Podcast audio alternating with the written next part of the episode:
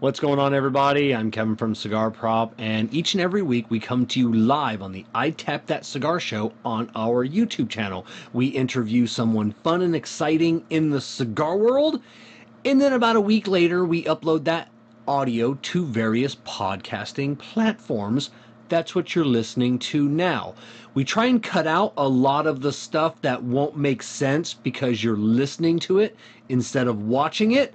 But if something doesn't make sense and you want to watch it, in the description is the link that will take you to our YouTube so you can watch the interview instead of listening to it.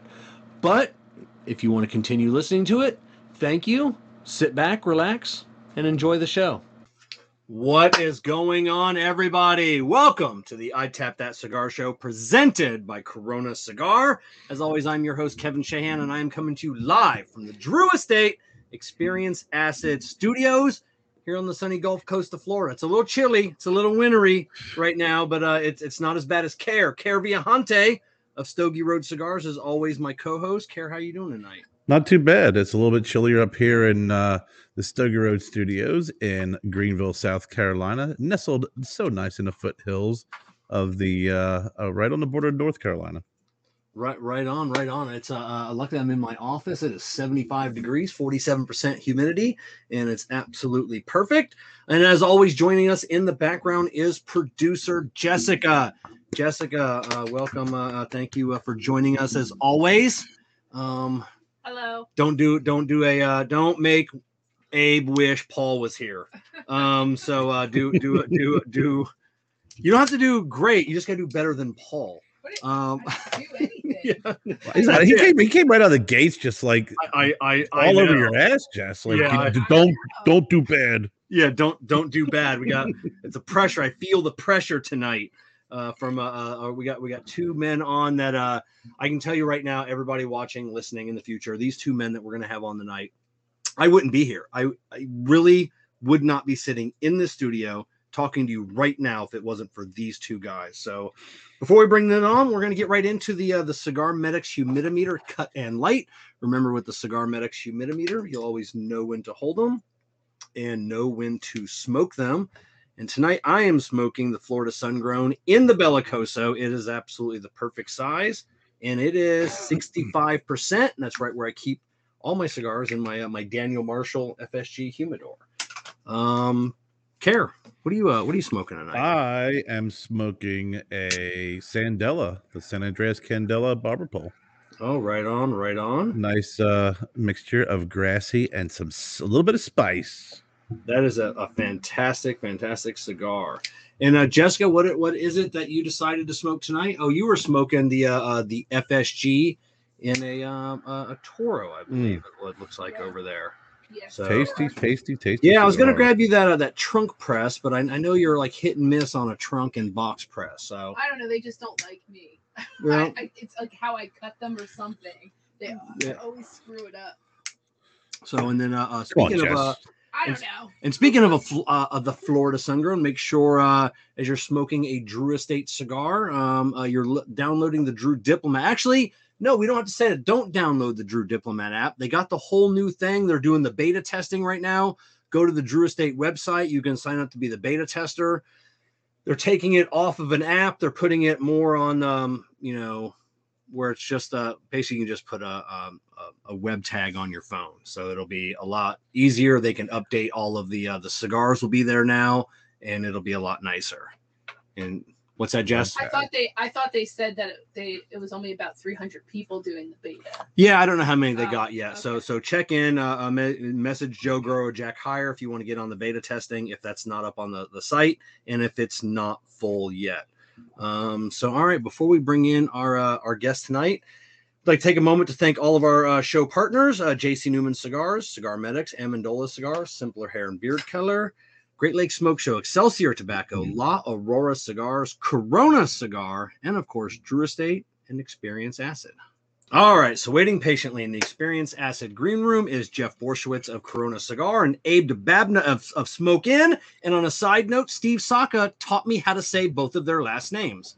He uh, he, he, he really did. Steve Saka, he called me up one day. He knew I was having problems with it, and he goes, "Listen, it's easy. And then once I heard it from Steve once, because he kind of yells at you every time he talks to you, um, even if it's about something nice, you tend to remember what Steve told you.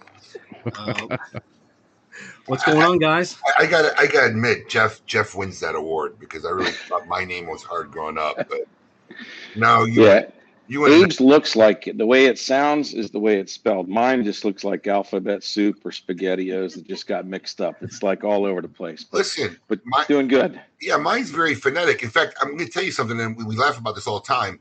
You'd be surprised how they screw up Abe. Like if, I, if I go, no, I'm not kidding. My wife and I have this whole like, like like joke about this. Like when I go to Starbucks and then they ask me for my name, I always say Dave because it's just Yeah. easier, right? Just g- g- call me a Dave because I get Abe, you know. you- oh yeah, AB. Oh yeah, Yeah. guys, yeah, it's just a simple ABE. Get slaughtered ninety percent of the time, and you wouldn't believe it, but it's true. Hey, Aaron. Yeah, Crazy. a B a BE. Yeah, what what is what is what is that? So happens all the time. I, I yeah, I, I get that. You know, I'll give someone is Kevin. Is that, is that with a K? Versus what? Versus what? right? You know, and um, and then and then my last name Shahan is actually the first name of girls like in the Middle East. Well, and I found that out. Someone, uh, a friend of mine came over from the Middle East, like, oh yeah, there's a lot of girls with your last name Shahan. That's their first name. Like, that's weird. But it's probably But, uh, pronounced a little bit different. I don't know. than I, I, did, I didn't I didn't ask how he pronounced. Shahan. Shit, Yeah. So uh so so guys, what are you guys smoking tonight? You want to go first, Abe? Well, I'm paying tribute, my brother. This is uh, your your cigar that you just put out. Your black and black. Oh, right on. Still got one of my bo- you know, some from my first the box I took from the day you were there. So I think I got down to about four or five sticks. Oh, right, right on. Jeff, what, what are you what are you smoking tonight? So because I figured you'd be smoking that, I spoke. I've got a cigar made by Espinosa. Um, we haven't released this yet, but it's uh, it's this um, Constantine that we've done with uh, Oh, the so Sigma Chi fraternity. Oh, So I like And- that band. so that is Yeah. that is Espinosa. Yeah. So this is a Okay. this is a charity cigar we're doing to raise some money for my fraternity in uh, college, and we're gonna uh, do some scholarships for the military Sigma Chi's and some uh, one of the firefighters here locally that uh, uh, took his life, and uh, we're gonna have a scholarship in his name. Wow. So All so right. that's something new. So uh, Fantastic. so, So, that's Jeff, what I'm gonna. It's not out yet, but we're it'll be out soon. Jeff, now, uh, while I'm thinking about it, if you have any of that information, Jessica and I are going to be smoking that cigar tomorrow because because I know it, it'll be in the premium uh, cigar of the month club. Yeah. So we're yeah. going to smoke that cigar. Well, I'd like to talk about that a little bit, and then sure. So if you have that info later on or tomorrow, you know, We'll get I'll- it to you. Yeah, and then uh, that way we can we can talk about that. So so awesome. And I had heard from I thought I heard from someone when I was up at your place that it was uh, Espinosa. Yes. So, So that that that cigar we could we could uh, talk about. There there's another cigar that Espinosa made that we can't tell anybody. yes, yes, that that is one that and that I have never di- divulged that after I learned about that, but we'll let we'll let that one go. Um, so we're gonna we're gonna get off into the thick of things, starting off a little bit not on the the cigar side.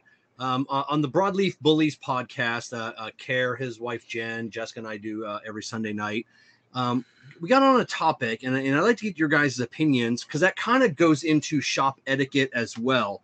Um, dogs, everywhere we go nowadays, there are dogs everywhere, and I think it's getting out of hand. Now, I you know I don't think I've I've ever seen a dog in either of your lounges. I'm not sure if I've ever seen a dog in a cigar lounge.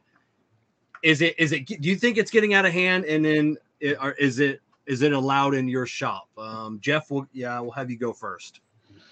All right. So dogs.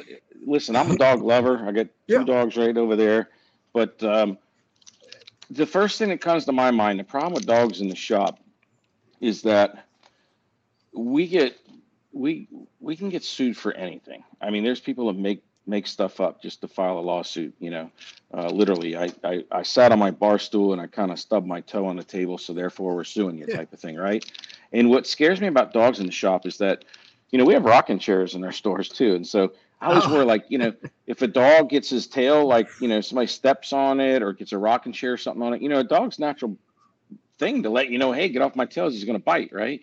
Yeah. So I'm not a fan of it uh, unless it's a really you know, a, a, a true service dog. Um, if they're outside, doesn't bother me, but inside, I just I, I'm afraid of of just something going wrong, you know, stepping on the thing, and, and then now we got a problem. So um, we, unless it's a service dog, we don't let it let it in the shop, um, and that's that's our reason. Just we do we don't want to have a have a, a you know somebody claiming they got bit by someone's dog. All right, right, right on. Uh, uh, Abe, what what are your I mean, look, the whole animal thing across the whole, the whole thing. Like, I think I made a comment once about you know people bringing dogs on planes, right? That, you know, and now you get like a service dog certificate for like a hundred bucks online these days. So, um, and I'm a dog lover. I mean, I've had three dogs in my life. Unfortunately, my kids are two of my kids are highly allergic, so we we, we experimented a little bit early on and it didn't work out. Um, I'm a big dog fan. In fact, I opened up four, four or five of our, of our locations. I built with one of my dogs was a, basically a cigar shop dog. Um, but a lot of it has to really do with how the dog is. You know, we don't have a uh, like a lot of circumstances, but we do have some regulars who bring in their dogs, and the dog is trained and is under control and under a leash, and doesn't obstruct or interfere with anybody else's enjoyment of the lounge. It's not a problem. The problem arises when you have someone who's just so oblivious I've, I've been here once where I've sat in my office and a dog has just ran into my office. I'm not kidding you. Ever. I'm like, what the f is this? Dog just runs in here, you know. So that stuff's we we we we stop immediately. If you can't control your dog, my my dog, the, the one that I built five stores with, was never on a leash. That dog followed every verbal command to a cue. In fact, we used to have this trick once where, you know, you'd shoot her and she'd play dead. And then there was a command that she'd get up. You know, Yeah. you could throw food at her, she wouldn't move. And then you give the right command, she'd move. And one time I had left during the day and my employee actually wanted to show off and he did this trick.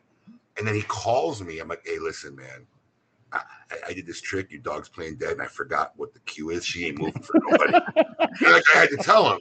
So, I Yeah. mean, you know, if, if the dogs are there and they're under control, it's not a problem. But the problem is today is people just aren't conscious or conscientious of what's going on. And they think that the dog can just have free reign and do what it wants and runs in the shop. And you can't do that because even on top of that, you know, I mean, luckily, like our shops these days have enough room, but there are people out there who are allergic to dogs.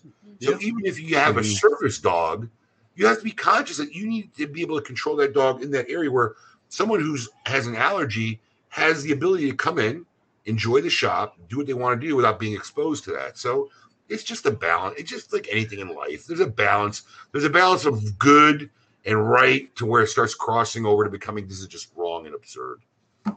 Now, Kevin, I was at a when we had this conversation. uh, it was just a few days ago, and then on Sunday, every single store we went into, there was someone with a dog.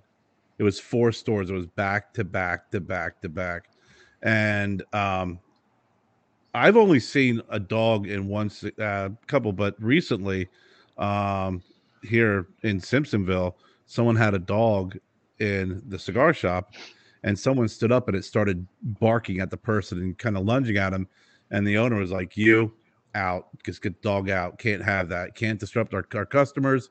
We don't know what it's going to do." The guy's like, "It's a nice dog." He's like, "I out." I, that- that's what, Outside. that's what everybody says before they get bit. You know? Exactly. That's the one problem with dog lovers is that they're so like just oh it's okay right. I mean they're so obtuse to what's okay publicly and what's not, and that's where you know you run into a problem. Then you know we've had guys who like who said look your dog can't come here anymore and they stopped coming to the shop and that's what happened. So be it. Yeah, But you you know what? If you're if you're a dog lover, though, you you should understand and respect uh, the whole concept of having a dog under control on a leash. What's appropriate, what's not appropriate. Because I've had dogs my whole life. We have a dog now, um, and I'm probably when, especially when my kids were smaller, was always very conscious and uh, protective and teach them the right ways to approach a dog, especially if you want them to pet. Ask someone to pet their dog. Close fist. Don't open hand. You know, let them sniff your the back of your the back of your hand, and then you start petting. Yeah it's uh, yeah, it, it's crazy. But um, uh, so I just thought I'd get everybody's you know your opinion on that, whether they're allowed in the shop. Like I said, I know some shops uh, um, open, you know, they welcome them. Some shops uh, um, like no dogs. But we want to get into tonight's conversation with uh, like the everything behind the scenes of what goes on at Corona Cigar and Smoke Inn. Not necessarily talking about cigars, talking about you know uh, um, your day to day business per se, but the people uh, behind the scenes. Uh, you're both married uh, to a couple of uh, uh, wonderful women, uh, Tanya um, and and I, I couldn't find Tanya on Facebook. I needed a picture, but uh, I reached out to Brandy, and uh, and I reached out to Brandy, and Brandy sent me this amazing ador- Look at them little tiny Same dimples. face. The isn't it though? Yeah, same That- face. that is uh um uh, you you guys and and me and Kerr we we are so blessed. We we the four of us having such amazing women in our lives. Um can you guys briefly tell us like how you know how you met your wives? Um Abe, how, how did you how did you meet Brandy? Um, I met Brandy. I'm trying to decide whether it was before I decided to actually stay here or not. But my, you know, my story is I came to Florida on vacation, and I never went back to Chicago. And I met Brandy literally my first two weeks I was here in Florida. Um, literally first two weeks. We went to dinner. We sat, uh, met her at a bar. We were having cocktails, and there was like some instantaneous click. Now she was 19 at the time, right? I'm 26, so she should have even been in that bar. yeah. Um, but uh, we had this instantaneous click, and as we're talking, I, I'll never forget, man. She was like massaging my. She wasn't just holding my hand; she was like massaging it all night. And we talked like for two and a half hours. I remember I asked her out, and she said no. I asked her if I could take her to dinner. She said no, but then said I could take her to lunch. I guess dinner was too formal. Yeah. And she, and she actually carded me that night. I had to show her my driver's license because she didn't believe I was 26. Um, and uh, we stayed friends for many, many years. I, was- I actually ended up taking her to that lunch. The restaurant was Pescatori on Clematis Avenue, West Palm Beach. It's no longer there. Um, took her to lunch, and we stayed friends for about five years before we started dating. And um, you know, I, there was a lot of things along the road. I just, I just, you know, sometimes you look back on your life and you just think that was really supposed to happen. And, and luckily with, with Brandy, I mean, just like everything kept leading to that direction. It was, it was inevitable. She was going to go to the Air Force at one point. Like she was going to go to the Air Force. She was, I, I tried talking her out of it. What are you going to go to the Air Force for? And she was adamant about going to the Air Force. And she had an incident, an altercation with her sister at one point. She had gone home to Orlando to visit and actually got arrested. like literally, her sister called the police on her. She got arrested, called me from jail that weekend. I was like, what? And that screwed up her actually going to the Air Force. Mean, so you when you when you look back upon it, it just seemed very serendipitous, you know, manifest destiny that we were going to end up together. So I was very, very fortunate with her. Right, and, and and Jeff, how did how did you and Tanya? Because uh, uh, how first of all, I mean, I, I'd love to get Tanya on the show sometime, but Tanya wasn't born here. How did Tanya get here? And then how did you two meet? So Tanya was already here. She was working at a restaurant next to my store in Ocoee. And uh, man, I heard her voice and I was like, you know, I mean, like most people, I'm like, man, what is she's got this cool accent, right? And a beautiful woman. And um, you know, and I tried to uh I tried to entertain her with my best uh, William Wallace impression, Oh and boy. she and she was not impressed. She didn't even know she she didn't even know I was doing that. She's like, "What's this guy? Why is this guy talking like an idiot?" Right? And so uh, that was a crash and burn. Didn't work. Um, and then, believe it or not, what what saved me was cigar boxes. She thought these cigar boxes that we had at the store were so cool, the empty ones. And so um, I was I was in that restaurant getting lunch, and she's like, she's like, "Hey, can I get some of those empty cigar boxes?" I sure, sure, I'll, I'll I'll get you as many as you want. So when I went back to the store, I got really busy, and I, I couldn't go back there for like four hours or something like that. And she thought I got in trouble because she thought I, you know, I worked there, and that, oh man, he's going to get fired because he's trying to bring me empty cigar boxes, right? So, uh, so anyway, so I I came through with the empty cigar boxes, and and that was the icebreaker. So. Uh, I always say cigars, and in this case, cigar empty cigar boxes open a lot of doors, and uh, you know you meet the wonderful people. So Tanya was already here. She's from Scotland, from Glasgow. Um, her father was an American U.S. Navyman, so uh, she was actually here uh, in the U.S. before I met her. So I didn't I didn't meet her over Yeah. there. There's not there's you know so uh, but anyway I, I you know destiny and things work out, and we've we've been great life partners as well. I, I remember I remember the first time meeting uh, um, um, uh, Tanya at the Barn Smoker, and she was talking in a crowd, and and I didn't understand because like she she doesn't look Scottish, Right. you know, and then she's got this, and then I'm like, I don't like my brain hurt. I'm like looking, I'm like, yeah. I, I don't I don't understand what I'm looking at. I don't I don't I don't Yeah. get this. And then it right. and then like you close your eyes and you hear it like okay Right. Yeah The reason your brain hurts is that when she speaks, you're expecting like a Latin accent, but it's Yes. heavy Yeah. Scottish brogue. So you so really, it's your brain gets confused because but but it's like if you just close your eyes and think of like Shrek or or Fiona. Or any of these Scottish characters, and you're like, oh, now I get it, because that's the accent. Whenever they do that in these Yeah. these characters in these, uh, if you notice any of those animated movies, they always have a Scottish character because Yeah. the accent is uh there's something about that that's a glaswegian scottish accent by the way and um, it's just yeah it's so so once you if you close your eyes you can figure it out you can listen but otherwise 99% of people are totally confused at first because they Yeah. can't you know they, they're like what the hell is she saying? And then tanya's favorite line is you know if you say something that in a like her british or scottish word for something like trousers and we say pants or whatever or whatever or you pronounce something wrong she goes remember you're speaking english. You're not speaking american you're speaking english. So the way she says it is right yeah. you know so anyway. Uh, I, I just want to say before getting further something about Tanya and Jeff. So you know, to Jeff, Jeff is one of the guys as, in, as my career advanced that I actually looked up to, right? Because you know he was in my home yard and I don't I, backyard, and I don't think Jeff will even remember. But I actually remember the trade show, right? Because I was, you know, when you come up from being nothing, a 900 square foot store, I wasn't one of these guys who built something elaborate from day one. My growth was very organic, but you know, when you start out with a 900 square foot store and you go to a trade show, and it's not till years later you find out that you get invited to dinners and stuff because no one knew who you were in the beginning. You're like, what? There's dinners here? Oh my God. right right. So true I'll forget the trade show where literally Jeff tapped me on the shoulder. Um, I'm sure he doesn't remember, but he literally tapped me on the shoulder. He goes, Hey, you, you're Abe, right? You get that those shot that shop Smoke Inn in South Florida, whatever, right? And I was like, Yeah, it was nice to meet you. It was a very cordial, very friendly invitation. But like for me, that was the moment like, oh wow, you know, people starting to know who the hell I am out of the blue. So I never forget that moment. But Je- Jeff and I have good friends, and I just want to say, Tanya and I are probably better friends. I think I talk to Tanya more often than I talk to Jeff. I mean, she's awesome. true I, I love. Tanya. I can't say enough about Tanya.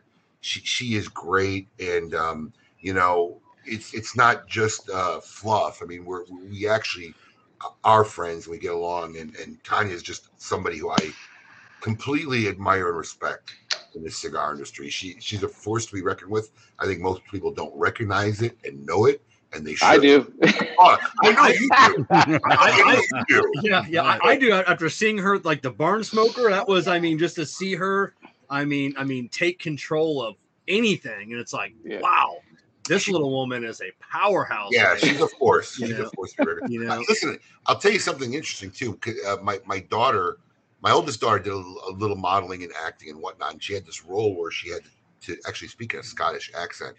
And um, there's actually a way they teach you Scottish accents to speak in American language. So, for example, and I find this very funny because I use it all the time. If you say "rise up lights" real fast, the word like "rise up Yeah. lights," that's razor blades in a Scottish accent. Oh, okay Try it. Rise up lights. yeah And that's how they teach like little kids Uh. to speak an accent. They literally teach them how to say the American words that sounds. It's Yeah. me that brings you back. yeah Go to the store and buy some rise up lights. See, Uh, no, Tanya just corrected you because you had it more like a one of those Cockney accents. Yeah, I don't know. but That's what it was. It was rise up lights. You gotta say it fast. You go buy some Yeah. rise up lights. Yeah, Tanya. Tanya's really. She's like straightening you out. She goes, "That's English. Tell them." yeah yeah So, Yeah. so it's true story though. True story about the Scottish accent. Tell them Razor Blades is with a U. Razor Blades. Okay, so, so anyway, so here's the truth though. Glaswegian is a really these guys. You ever been around like Jamaican guys that can talk, you know, to each other and they can't you can't understand a word they say. yeah yeah if you get some people from Glasgow really start putting it on, you won't understand maybe half of what they say. So when they're speaking to Americans and stuff, they really do. They they kind of do a like like like we're you know don't stupid or something. They kind of they they talk like we're three years old and and and like so that we can understand what they're saying. Because if they really start doing it like you're supposed to, you won't understand a word. Actually, there's a show. If you really want to hear the true accents on it, it's called uh, uh, Still Game. S T I L Game. Funny, funny, funny skit done in Glasgow. That's the true Glaswegian stuff. Wow. Oh man. And Abe, you would love that show too because it's right up your alley for humor. I'm gonna check it out. and, and then Kerr, he just gets the uh, the, the South Carolina. The uh, uh, yeah, I I've been in South. Listen to the people talk sometimes when they get going. But you got to go if you go down in the south, like down outside of Charleston, uh, the islands right off the coast. Um, they had uh, French settlements, and the French and um, uh, the African dialect they call Gullah, and they and and if you've ever listened to two people speak Gullah to each other, I can't understand a word that they say. That's And- intentional, by the way. Yeah, yeah, it's it's it's a hundred percent crazy. Uh, it's in that south area, right off the uh, right off the coast uh, of Charleston. There's a couple little islands, and even on on the on the coastland, um, you start speaking Gullah, and it's it's it's confusing. I, I I can I can only imagine them two dialects. Wow. Hmm. So um so, speak, speaking of the wives um so they- they're um, I, you know, I've talked to you both privately and then your wives our wives our biggest supporters. We couldn't do this without them. Um what has been what do you think has been their biggest um struggle or frustration with being married to I mean I don't even want to get Jessica in on this. She'll take the rest of the show on why she's frustrated with me. But uh, um, just, just just such driven guys and like and then like 10 years ago what was their biggest frustration and then maybe now you know like like what you know what, what did they have to put up with Who do you want to go first? Did you pick You, you got to pick a guy to go. jeff first. jeff you go Yeah. first abe went first last time Pause after every question. yes So th- this is just how it worked out for me and Tanya. Tanya is very uh, on. She's an entrepreneur as her own, on her own. She's very. She can take control of any situation. She's a lot better in some situations than me on handling, especially resolving problems or conflicts. Um, and what what happened is, you know, when you start a business on your own, and you're like been the boss forever. Um, the biggest challenge for me was was sort of letting giving Tanya her space and letting her you know take charge in certain things in the company, and that was a, that was hard uh, because we don't see eye to eye on everything at all, but um, we we talk it out, sometimes argue it out, sometimes scream it out, but uh, whatever. Um, it's good. It's because she's got a different viewpoint. She has a really good viewpoint, like I said, especially in conflicts. Um, and so for for for me it's been a blessing because she can she can here's one of the things too that i think is important for for any husband wife in a business um, i have always back from my automotive days um, running the shop with my father the one thing that we always that that i always did uh, is the set when you're when you're a small business and and you know Abe was talking earlier it was just him and a partner and stuff and they were the only two guys. You have to set up your business so that in your life, to be honest with you, your business, your life, your family, and everything, with the mindset of what if I get run over by a bus tonight, and that's how I do everything. It's like what if I get hit by a bus? Will the will things continue on without you know a, a major problem? And so I've always worked that way and so uh, Tanya has been a great a great fit. And uh, if I got hit by a bus today or tomorrow, whatever, Corona Cigar would survive. Um, the farm would not, but the farm's not our our source of income. Yeah.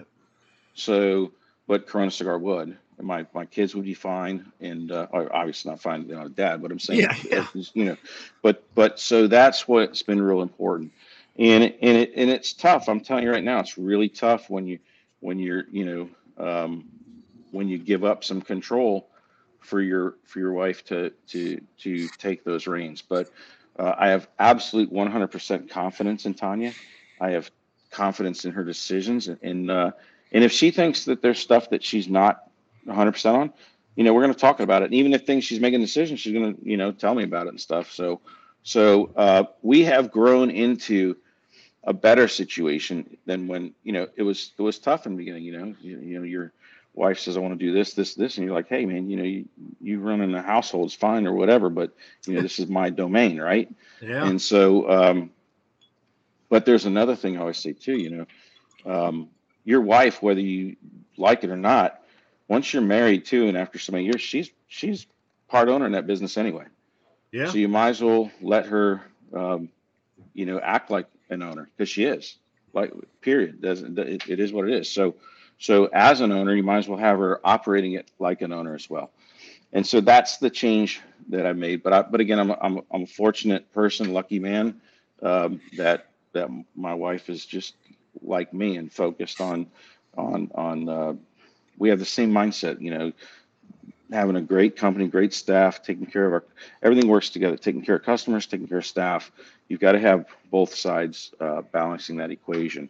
And um, and when and we have a big team, so that's the thing. A, a, a, team of people that are competent and empowered um, that can make those decisions. And if even if it's the wrong decision, listen, we, we it is what it is. You know, we we we all can make mistakes, but whatever. But we we empower everybody on that, and um, so that's that's how it's been for me, balancing out with uh, with my wife, and it's worked out great. To be honest with you, it's uh, it's I'm in a better place now than I was uh, even five years ago. So so for me, it's been great. Now, what about you, Abe? Because because you and Brent, I mean, because uh, uh, so I mean, Jeff had the business uh, when he met Tanya. You didn't have the cigar business when you met Brandy, or or did you start it in that five years? No, no, I did. When I moved here, that was the decision why I stayed here. So I, you know, I definitely had the business when I moved Brandy. I mean, it was the one 900 square foot shop, but obviously she was there. She was friends for the growth, and then dating for most of the growth, and then marriage for most of the growth, and and you know, you know, Brandy is not has not been as like Tanya has played a major role in Corona, but you know what I'll tell you uh, is this, you know, and, I, and you and I talked, we we texted a little bit about the before the show. There was one Valentine's Day where I made a post on Facebook because, you know, I deal with a lot of employees. A lot of them are young men. I see the relationships they're in and whatnot. And I always say, look, what you have to realize as any man when you're in a relationship, and I made this post literally on Valentine's Day, where they're in a relationship or you're married, whatever, there are women in the world who will make you the best version of yourself, who will push you to be the best and will never be in your way. And then you have other types of women who will be an anchor, like literally like drown you in the water that you're trying to swim in. And you know, whoever you're dating or with at the time, you need to look across the table and decide, you know, who am I with? And it goes both ways. It's not just, you know, I'm talking from a male perspective because I'm Mhm. a man, but it goes the same way if you're a woman, you know. I mean, that's what a relationship's supposed to be out. I'll never forget when I made that post that year, literally somebody during the Great Smoke came up to me, a manufacturer's son, said, Dude, like I, I read your post and it's making me reevaluate my whole relationship girl I'm in, you know? And you know, we, all of us here, and you and I had mentioned, I, I had literally texted you before the show. I said we're pretty lucky dudes. All of us here are blessed with with good good women. Um, you know, my wife, who I, you know, having a big family was part of our our life plan. You know, stuff that we discussed. You know, we have four kids. We probably would have had six if we had started earlier. I mean, like we joke about it. It's not having kids is something that we enjoy and is a big part of our lives. But this poor girl was knocked up for like six years straight. You Yeah. know, I mean, like literally. Um, this is somebody who was going to the trade show with me every year, who all of a sudden didn't go for five or six years. You know, and all of a sudden you know, she was involved in every event that we had, working the shop, doing stuff. Now wasn't involved, and that was was that was a very rough period for her. And there were times where like she came to me and said, "Look, man, I barely see you."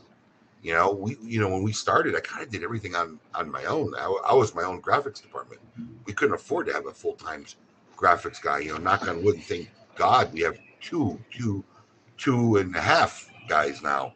Um, but I was doing everything on my own, and and a lot of that work got done after hours when the retail store closed, and I would spend sometimes two nights every week just working through the night. And um, you know, she was amazing in that aspect. I remember one time she said, you know, like, look, I mean, I don't see you. What's the point? And like, it was just a simple thing. Like at, at that time, we made Thursday nights our date night. So no matter what I had going on in the universe, Thursday nights were her night. I don't care if she wanted to do pottery, you know, drink painting by design, whatever it was. We did it Thursday nights, and she was never really over demanding and um, very. I, I couldn't.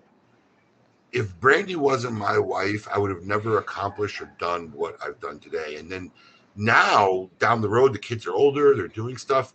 You know, during COVID, she was very bored. And, you know, even mentioned before that she was bored. And, you know, I kind of just said to her, you know, what do you want to do? You can really do whatever you want. You know, she didn't know. And, um, you know, I was trying to help her figure it out. And she mentioned that she wanted to do photography. She liked photography.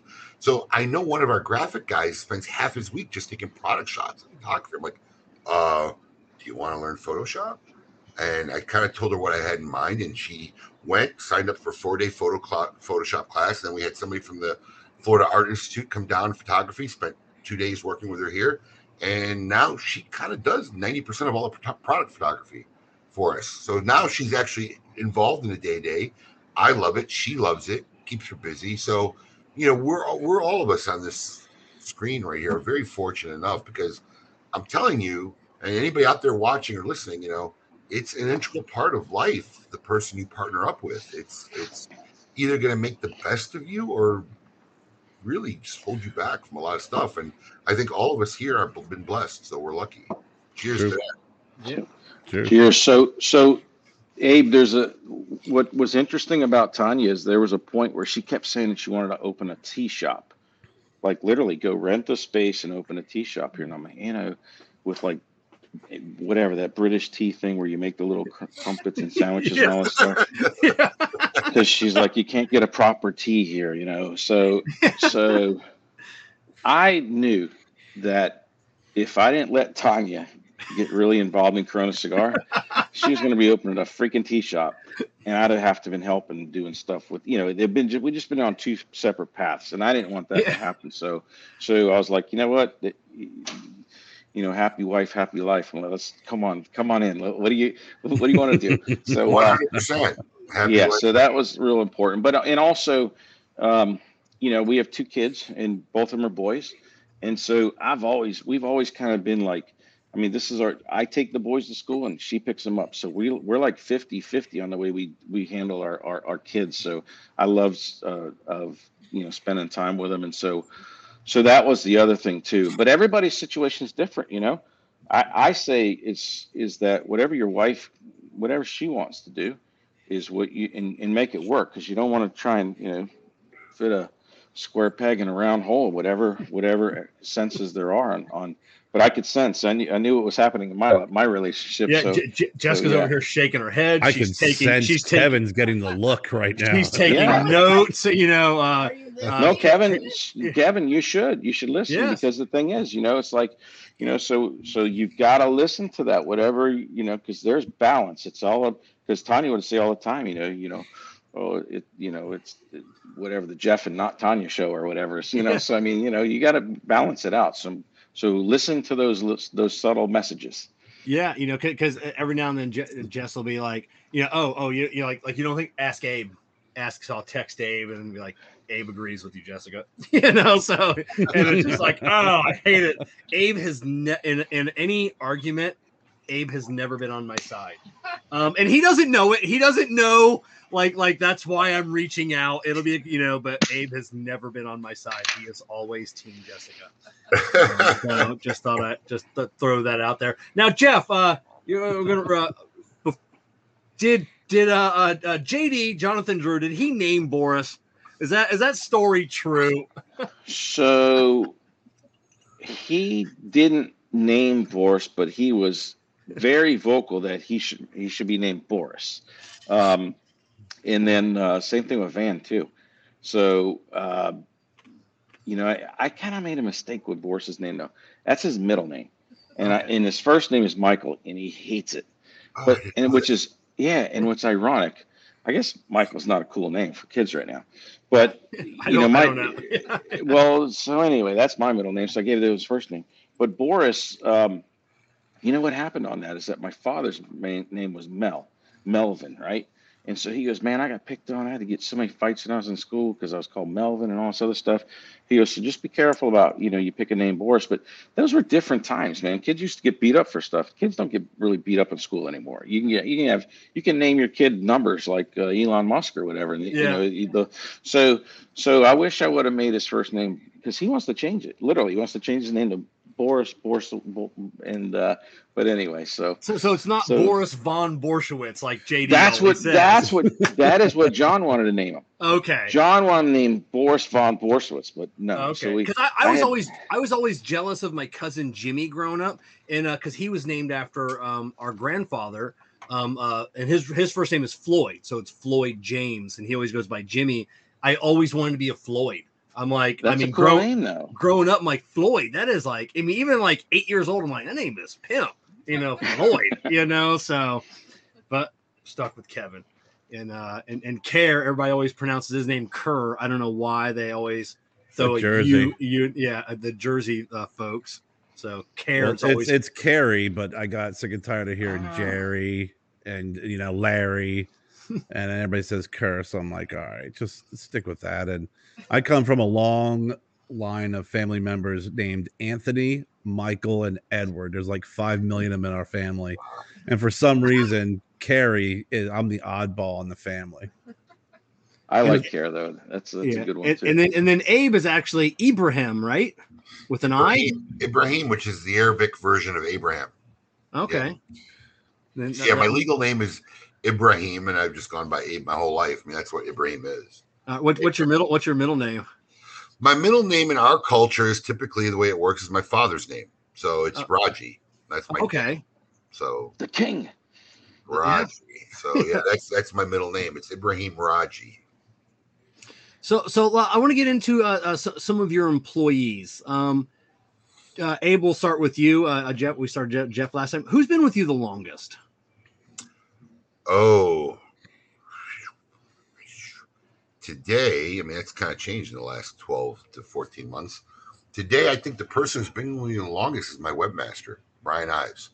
Um, he helped build our first website. Actually, no, we, we built our website before he started working here, but um, yeah, I think he came on board in 2008, maybe 2008, 2010, something like that. But yeah, he's been here the longest at this point. A lot of retirees, a lot of guys have moved on.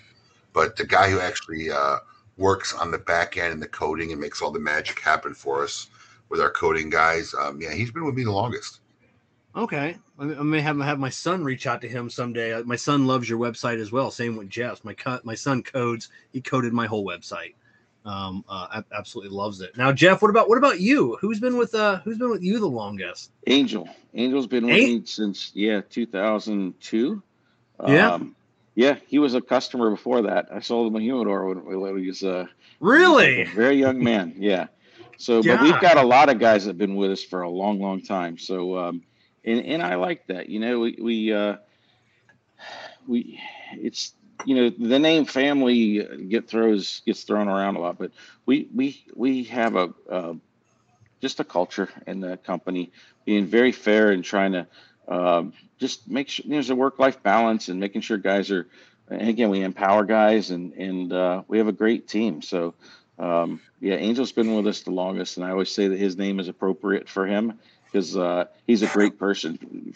Forget you know his his talents what he does at corona cigar but uh, you know the, just a great human being. And that that's what i i always say that when, when in your company you just have good people because uh, from that you can always build on skills and train and learn like that. But just having having good people people that you would you know trust you know taking your kids to school or something like that. You know what i mean? Just you want you want people that that, that your your gut tells you they're good people. And we have and we have so many people. That's been with us a long time. So um, it's something that that um, you know we're proud of. So um, it speaks i think it's you know speaks volumes of just treating people fairly and being uh, um, you know, and, and the other thing is too is that I think people know that when things do go wrong, like you know, occasionally have, you'll have a staff member that that falls ill from something too, and it's like you know, I don't care if you got insurance or not, we're going to take care of you, and uh, when you get better, you're going to come back to work, and you know, and we'll we'll let you know when you you let us know when you're ready to come back to work. You know what I mean? So we, um, it's just that that kind of thing. Yeah, and, then, and yeah, go ahead, Abe. I think Jeff's mentality is is the mentality of any really successful operation. Um, you know, Jeff knows better than anybody. It's very hard to do stuff alone. You really need to surround yourself with the right people and quality people, and um, you can't do that if you don't treat them like family and take care of them. You know, part of part of my charge as an employer is not just to employ these people, but especially because I employ a lot of young guys too. I'm trying to make them better in life in general, you know, and just growth and future planning. And, and, and when you care about your people in that kind of sense, like Jeff said, you know, family, um, that's how you retain good people. We have a lot of people who, who have been with us a very, very long time, as Jeff has. And I think that's the key to success to really anybody who's running a good ship. You know, if you don't care about your people, how do you think how are you going to want them to care about you or your business? And that's kind of what it comes down to at the end of the day.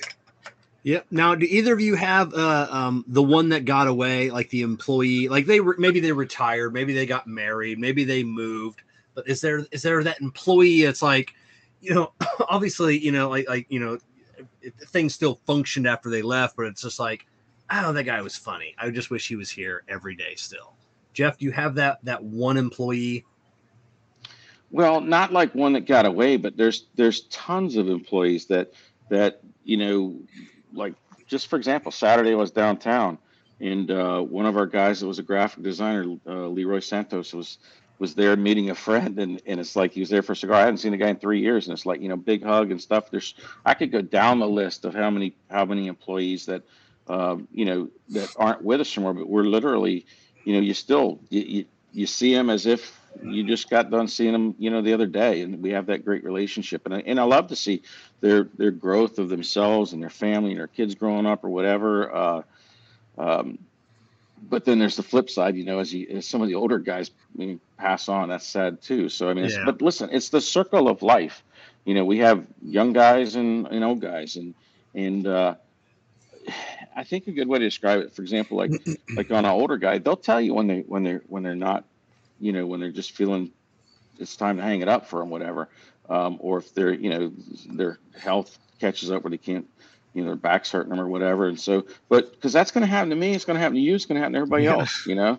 So, so you just got to remember we're all human and, and uh, just, you know, remember that. So we can treat them that way.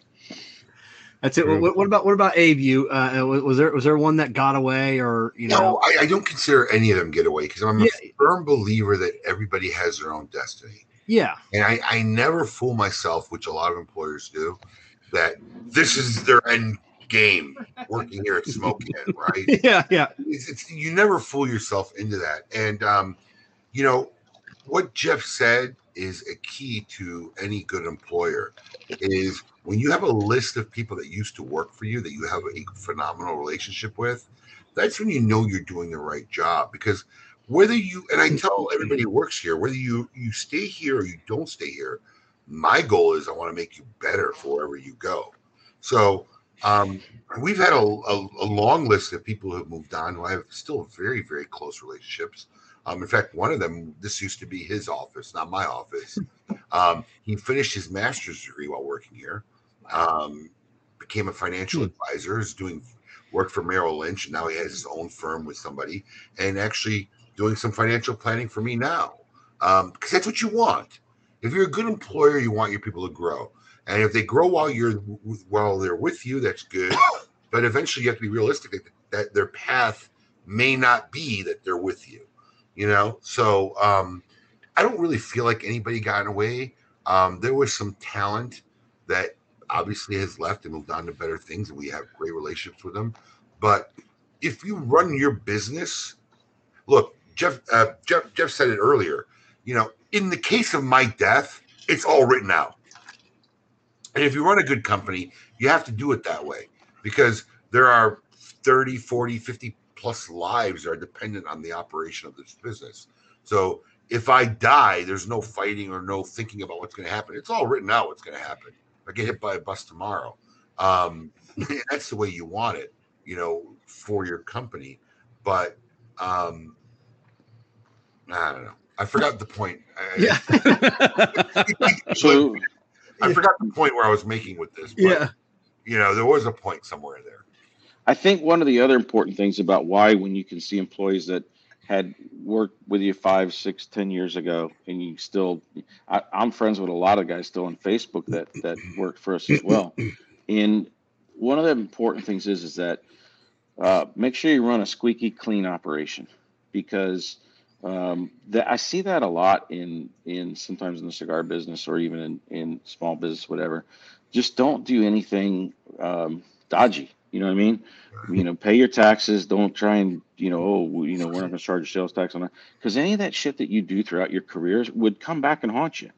So Yeah. anybody that leaves your company, you want to make sure that say, you know, hey, no, man, they run a straight ship there. There's no, there's no games going on. There's no, oh, I got you. I'm going to hold something over. No, because everything Yeah. you never want any, you never want any of that. And and and at the same time, staff uh, once they leave too, they know no, it's a straight up company. You know, they they they don't they don't do this that or whatever. You know, and and so because I've seen it. Abe, you've been in the business, I guess, 25 years now too. I mean, I've seen so many stores that, especially during the boom, there was crazy shit going on. You know, these guys running illegal freaking casinos basically in their shops, and then this guy here turns out he got arrested for you know cocaine and stupid shit like that. So no, it, it- you, you Yeah. laugh, but I, trust me, Yeah. I've seen a lot of this. Well, and, Another and it's, and, it's, and it's the for- guys that only accept cash, only cash, only Yeah, cash. this, you this guy's in jail for no taxes. you're not paying taxes and stuff. So, so that's the other critical part about having employees that later you can see 5, 10, 15, 20 years from now and, and, and see them in a grocery store, wherever. And just like, Hey, what's happening? Just make sure you run a, a, a, a real straight up, uh, honest operation. A standard rule that I live by that really kind of works across the board, whether it's consumers, whether it's employees, whether it's other business associates we deal with, is I try to do what what I believe the way I would want to be done, right? So you know, I, if I treat an employee a certain way, it's the way I think I would want to be treated if I was an employee. If I'm trying to negotiate a business deal with somebody, I, I, you know, one of my philosophies is I never offer somebody a deal that if I was sitting on the other end of the deal, I wouldn't accept myself, because then then you're just already swimming upstream in a situation, right? So I think if you live life by that code, you'll always be all right.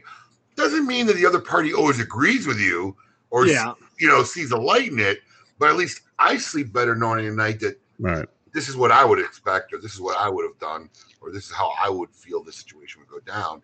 And that philosophy has kind of worked out for me and, and the company for the last 25 years. Uh, Jeff, you said something really interesting. Is it's you know the employees you meet afterwards that you run a tight ship, but I think if you if you if you do the right thing, and Daryl mentioned character, it also builds confidence and security with the people who are with you, because if you're willing to negotiate your character, whether it's not accepting, you know, like cutting, you know, "Uh, I'm going to buy this, don't I'm don't charge me taxes, or cas- a casino. At some point in time, the people who are with you are going to think if they're willing to do that, they're willing to do anything. Then where where does that where do I stand in that in that equation? And it's True. not only doing the right thing, uh, which is as like you said, Abe, you, you put your head on a pillow at night and sleep well because you're doing the right thing. You may disagree with me, but if you're a person of good character and you're doing the right thing, it doesn't matter what profession you're in. The people who are around you will respect you, and and that confidence will kind of flow throughout your your business and your organization. I got to share a story because it's funny and you just reminded me of it. You know, because you know, there's different levels of what you think is acceptable, not acceptable. So, um, the guy who actually had this office, the guy who I said who had a master's degree, you know, went back and got his master's and went on and moved and had a wife and two kids and a great life, and we're still friends and talk regularly. When I first hired him, I'll never forget. We were sending out um, uh, invitations to manufacturers for the Great Smoke, and they were on big envelopes and we couldn't print the envelopes through the printer. So we, we would print them on this clear, transparent thing where we would put the address and everything, and then we just crack and peel it and stick it on the envelopes. So I sent him to Office Depot to go get a bunch of those, and we print the first one, and the guy spends like ten minutes trying to peel it, and realizes he bought a transparency, you know, an overhead projector, got a crack and peel label. So I said to him, I said, "All right, so listen, go return it and grab the right one." Now, mind you, he used one sheet of paper from it. I'm like, just go return it and grab the right one. And he looked at me like all dumbfounded, like, I'm like, what? we opened it, we used a piece. You want me to go return it and get and I'm like, oh no, dude, you're good. Don't return it. because that was like so acceptable to me in the moment. It's like one sheet, go return it. Yeah. He wouldn't do it. I'm like, oh, this guy is awesome.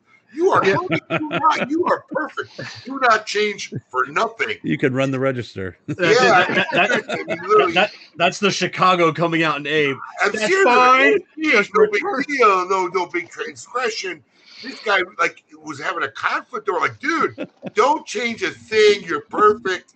You know, and he ended up working for me for ten years and moved on to better things. But you know, that's the guy that actually sat here. You know, his name's Michael Wallstrom. Anybody who's in the industry remembers him. He's a, he's a great kid. He's got two kids now and a flourishing career. I love the kid, and he's like a brother to me still. Now, now, now. Speaking of employees, are you guys um uh so big now that you don't know all your employees? Like, you walk in. Is there ever a time you walk into a location, you're like, "Who are you?" You know, and it's like, "I'm the new kid." You know, I started a month ago or six months ago. Jeff, is there, is there, is that you know, do you know everybody or or is it just gotten too big? I- I don't. We have um, five locations between so four stores in three different cities and and well, technically Central Florida and Tampa, and then the uh, warehouse, and then the farm on top of that. So there's we're we're we're pushing 135, 140 people. So uh, in one of the one of the worst things I I cannot I'm very bad at names. I'm good with faces and I'm good with voices um, but names is is really a it's it's like a mental block on it. I have a hard time with uh, with names, but um, so so no, but um, I'm pretty damn good with faces, um, and you know you just uh, I I'm not in the the stores that are you know like a little further from where I'm at, so my home base is pretty much Sand Lake, and then uh, yeah I know everybody the warehouse type of thing, but but uh, no, unfortunately, uh, that's one of the things when you start. Um, I want to say when you start delegating and have a, a chain of command, that's you know that's kind of how that how that works. All right, A- Abe. Yeah, he, Jeff's on point with that. And Jeff admittedly probably has a much more intricate, elaborate organization than we do.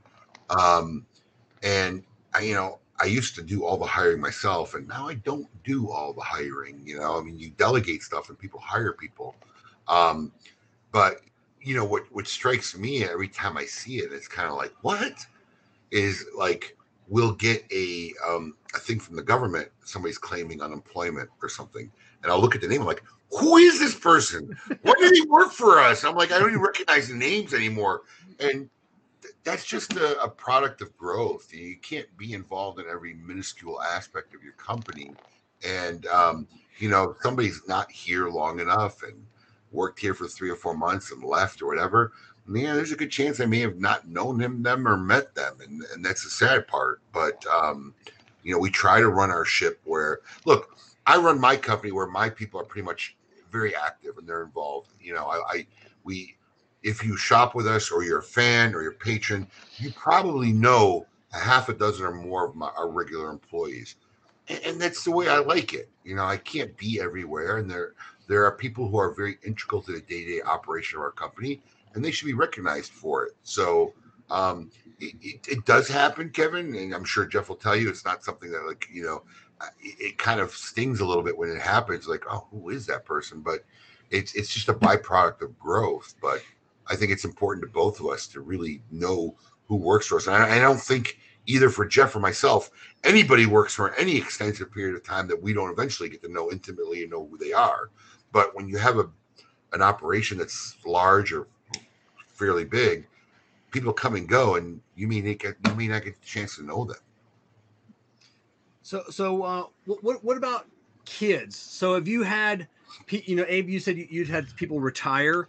have you had kids of uh, of employees, uh, you know, work for you guys? Like, hey, you know, like you meet them, like, oh, hey, my dad was so and so. He worked for you like ten I- years ago. I'm actually very proud that my head operations guy, my number two guy, Matthew Briggs, um, everybody in his family worked for my organization at one point, other than his wife. Okay. Um, both his sons worked for me. One still does. I think his daughters worked for us many events and, and functions and stuff. Um, so yeah, it's kind of cool, and I, I think he likes the fact that his sons worked here for a while. You know, I mean, um, I think he enjoyed it a lot, and one of his sons graduated and moved on to better things, and one of his other sons still works here and is an integral part of our company. And I think he loves that fact that he has a job where he gets to go and interact and be involved with his son every day. So um, that's look like when you run a shop, like Jeff said, where it's family. That's a cool little spin-off of that aspect of having family, where you have family of your family working here and doing stuff. And you know, I I hired my first family member. My, you know, one of the things, you know, look, when I was getting ready to do a warehouse, um, I got to Tanya was Tanya and Jeff were both very nice and allowed me to come down and check out their warehouse and try to learn a few things so I didn't screw up badly in building our first warehouse. And um, spent the, the day actually at Jeff's house with everybody. We had a good time. Um, but one of the things that, that, that blew my mind away, and I came home and I talked to my wife, is yeah, Jeff has a lot of members of his like family working there, and that's such a great thing. And I'm like, you know, I'm, I'm in Florida. I came here by myself, so none of my family's here in Florida. Um, and I'm like, that's so awesome. And like, there's nobody from my family involved in my organization. I like, I just hired my first cousin, who, when I was in the grocery business with my father growing up, he actually helped us out, and he kind of was semi-retired in Texas, not doing anything, and he came to work for us. So it was kind of cool to actually hire a family member who's been doing great, and everybody loves in the shop, the customers love. So um, that's kind of the environment you want to try to create. Now I didn't know Jeff. You had a lot of uh, of of your family. I know your sister works for you, and then Tanya. Um, so you have other family members working for you. No, so my my it's pretty funny too. So my my sister uh, Tanya and uh, my mom used to work for me too. What Uh, really? Yeah, yeah, yeah. She worked. Believe it or not, when I first started the company, she was addressing catalogs with me. So uh, and then um, never forget one time my my my dad he'd help out whatever I needed. But one time I was at a football game with him, and uh, Bobby Newman was there. And Bobby Newman's like, yeah, hey, and so and and so which store does this guy work at? And I said, that's my dad.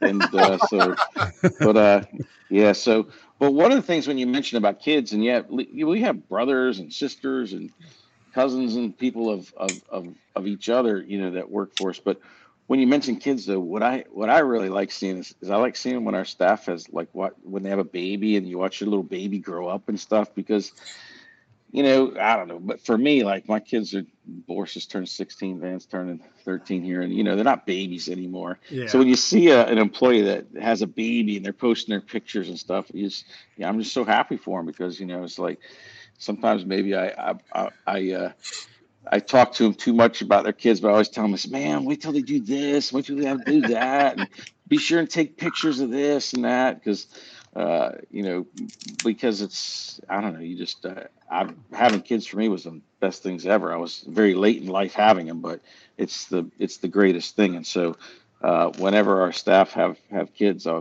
I'm always so happy for them. So, and I love seeing the pictures. Forget about just staff. Jeff gave me advice on having Yeah. when we had kids. I mean, literally life advice. I mean, because I was I had a lot of questions like you know traveling. Right, just like take them everywhere. Take them. Yeah. I say it all the time. We take them to trade shows. We take them to this. Yeah. Put, Take put, them in, put, him everywhere. in, put him in a camper. Take him across I the country. literally, you know, Jeff Yeah. has given me a, me a lot of kid advice over the years. Yeah, because especially what's funny too, like uh, during the the COVID, where a lot of guys were doing Zoom meetings for business and stuff, and they get I could see people getting all stressed because a, a kid's like you know coming in the background and stuff. I'm like, dude, guys, listen, I got kids. I love see. Don't worry about it. Don't stress out if your kid's over there pulling on your shoulder or making noise with his trucks or you know. I'm like, guy, just trust me. Enjoy this. Let's continue what we're doing, but don't don't get upset about your your your your daughter or your little kid over here making noise in the back. So so because I think what happens in the corporate world, people were trained like, oh, that's bad. You know, you got, you know, you're you're in a meeting and then you can hear your daughter in the background or your son. It's like, dude, that, that, to me, it's the exact opposite. Those are those are the better people that are wanting to, you know, that's your kid, you know. So anyway, that's just the way. That's my mindset. Now, now, what what about uh, um, uh, manufacturers' kids? Now, I know Jeff, uh, um, uh, Alec, and Bradley Rubin both worked for you. Now, Abe, you've never talked about like, or I've never heard of anybody mention like the the tobacco brats working for you. Um, have We- they worked? we haven't had the privilege of any of them working for us, but I tell you, it's been an awesome experience working with a lot of them uh, growing up. In fact, at the last trade show, I literally had a conversation with Alan Rubin about how awesome it was dealing with Alec and Bradley, um, and how what a great job they were doing. In fact, I think I, I even told Alan, I think they're they're better to work with than you were. Um, they've done a really great job in picking up the reins and working things and uh, Nick Perdomo the third. Um, he's been great. So um, I've never had the honor or privilege of any of these young guys working for us, but just being able to deal with them on, on, on a retail manufacturer side, just in business, has, has really been a privilege. And a lot of them have been really, really amazing. I mean, like I literally had a conversation with Alan Rubin about how awesome his kids were doing and, and, and how me as an outsider were proud of them. Forget about, you know, him as a father you know, I was just proud of the work they were doing. Just looking as a as a as a business relationship, looking in, they were doing a great job. So no, I didn't have that privilege. Uh, Jeff uh, Jeff uh, probably had more of a. Je- privilege. Je- well, Jeff's near the college. So, Jeff, who else did you have besides Alec? Bobby. and, uh, Brad- Bobby Newman's son worked in Tampa for a long time, and Oh, he really? was awesome. Oh yeah, man, he was great. So, so yeah. Any listen, I always say if any manufacturer wanted their son come work, have him come work, and just uh, at some point, if Boris ever uh, needs to go work in Nicaragua or Honduras, just or Dominican Republic, just make sure the door's open so I can send him down there for uh, for summer or something like that. So, um, but no, we we uh, the cigar industry's that's one of the things that attracts a lot of people to the cigar industry because it's much different than a lot of other industries where um, there still is a lot of uh, of families on both sides from retail to manufacturing to and uh, we we all have a uh, a working relationship right? So so it's just sort of natural. And I and and yeah work they're they're generally really great great kids or I shouldn't say kid young adults. They do a great job Yeah. Now, now, Carrie, your your, your son, like I said, he, he's 16 now, got his first job. Uh, any, uh, and we've never talked about this before. Any interest of uh, of Joe uh, going into the like working in a lounge or into the tobacco industry? Well, I think Joe more so than uh, um, Emma or Wyatt. You know, Well, Wyatt's well, they're, he's- still they're still he's- quite young. He's third. Well, no, Emma's sixteen too, and Yeah. and and and Wyatt's thirteen. But Joe does have some uh, some some interest. You know, he loves the business side of things. So uh, I think his his goal uh, eventually is uh, is if we continue to grow and do well, is to take over, and he wants to be a part of the business. He's mentioned it several times.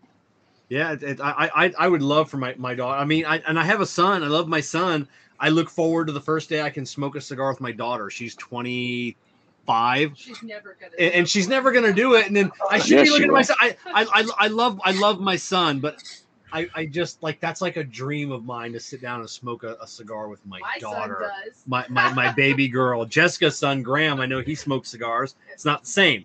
It's my, it's my, it's my little, my little girl. it'll happen it'll happen I got a question for Jeff because this just this just happened with me and my oldest daughter, like literally last night or the night before, right? Do you ever think about your business as a legacy business? Do you see one of your kids running it or taking it over? I was gonna ask too- that. Yeah. Yeah, it's too early for me to tell right now. So um, I, I, I think the best thing to do is to not force it. and Let's just see what happens, because um, you know Van would love to go fly a plane in the Air Force or Space Force or something, um, and you know whatever. I, I kind of, you know, I, I take a lot of uh, advice or cues from Eric and Bobby Newman, and let me explain this one to you. It's a it's a fourth generation generation company with Drew there, and I always talk to you know most most family business don't make it to the second generation, Oh, yeah. let alone the third, right? Um, and so you know I, I i asked them so how did your dad do this? And how did it how did your grandfather do this? So um you know drew newman didn't work for jc newman for years he was up in dc working for the for the courts there in the supreme court and stuff and uh working for the city council and if you look at the way it's come back that experience for him has helped him really with jc newman especially navigating FDA and, and anything else. It's just made him a really good um, president for the company. So my if, if if the kids do come into the business later in life, I want them to go have an experience and career somewhere prior, because um, otherwise they'll never get a sense of what reality is in the workforce and reality in in another company. So um, I'm not going to push it um, again. So if if like I said, if I get run over by a truck, the business can can still continue on with or without them involved. So um, so that's kind of what I'm doing. I think if it's natural, and and kids want to be in the business, then then the opportunity should be there. But uh, I also at the same time uh, don't tell them, don't want my kids to think that I've seen a lot of uh, wealthy parents where the next generation turns into you know totally messed up kids uh, yeah. you know, hooked on drugs and, you know, drug overdoses and doing dumb stuff. And so uh, I don't believe in that entitlement mentality at all. And I let my kids know that too. So, um, you know, so that's, that's, that's my plan. You know, it's funny because I, I just never assumed it. Right. Cause I mean, I had my kids later in life. So if I look at my exit strategy plan and when my kids become of age, it doesn't really coincide. And somehow it came up in conversation with my oldest daughter, who's only 13. She's a very mature 13, but she's only 13. Wait a minute, your oldest is only 13? My oldest daughter, Petra, is only 13. I, I thought I thought Petra was like 17 years old. She looks 17. yeah. That's a whole other problem. yeah. for another show but yeah, she looks 17. Um, th- that's the young lady who performed during the Great Smoke. Yeah, yeah. In 2021, did the violin piece. Um, and she's only 13, and somehow, you know, I don't know how it came up with my exit, my exit strategy. Eventually, at someday, like I talked about retirement, and she got like all bent. Like, what do you mean? Like, I don't. Like, what do you mean? I'm going to sell a business eventually one day. He's like, no, you can't sell it. I'm like, uh, I don't think this is what you know you really want to do. And like, she was more hung up on it than I was. Like smoking can't end. You know, you can't let it go. And I'm like, you know, I don't know how timing is gonna work, but you know, she was more hung up on it than I I was because I never really looked at it as a legacy business only because of timing. You know, my kids were in their 20s now. That's a maybe viable opportunity, maybe a viable possibility if that's something they wanted. Because I'm from your school, Jeff you know they got to find their own path and they got to do what they're going to do you know i didn't take up my family business which drove my father nuts you know he disowned me for the first few years i moved to florida and it just wasn't for me and um so so abe abe that's real important what you just said though because you know i was in the family business too my dad and i worked with him until i was 25 and but that i didn't i didn't see that as a as the most promising future for what I had envisioned. So um, that's why I believe that for, for me, it's like we're going to run the company as if Boris or Van aren't involved. And if they are, it's great. If they're not, the business is still going to carry on. That's the way I'm doing it too. I just found it funny because my oldest daughter made a big stink about yeah. it. Really, like a huge stink. I'm like, you know, you're a violinist. You're studying. You're telling me you want to go to Juilliard. What is it you want? what is it you want to do with this business? You know, but you know, she she voiced it to me, and I was I was kind of taken aback a little bit by her. You know? Abe, Abe, your daughter's smart. She knows that that violinists are great and everything. But she's looking at me. I don't see a lot of uh, big six figure careers here. You know, most of these yeah, uh, orchestras are volunteers. You know, so yeah. that's that's probably what she's thinking. If she wants to be in an orchestra, she needs to have a way of making income so she can still do that. Probably. Yeah. So, oh, it, it, but it's it, funny. I'm doing the same thing you're doing. We're running its course. Whatever happens, happens. If if I'm still in the game at that time, and any one of them show interest, that'll be something we'll deal with when that day comes.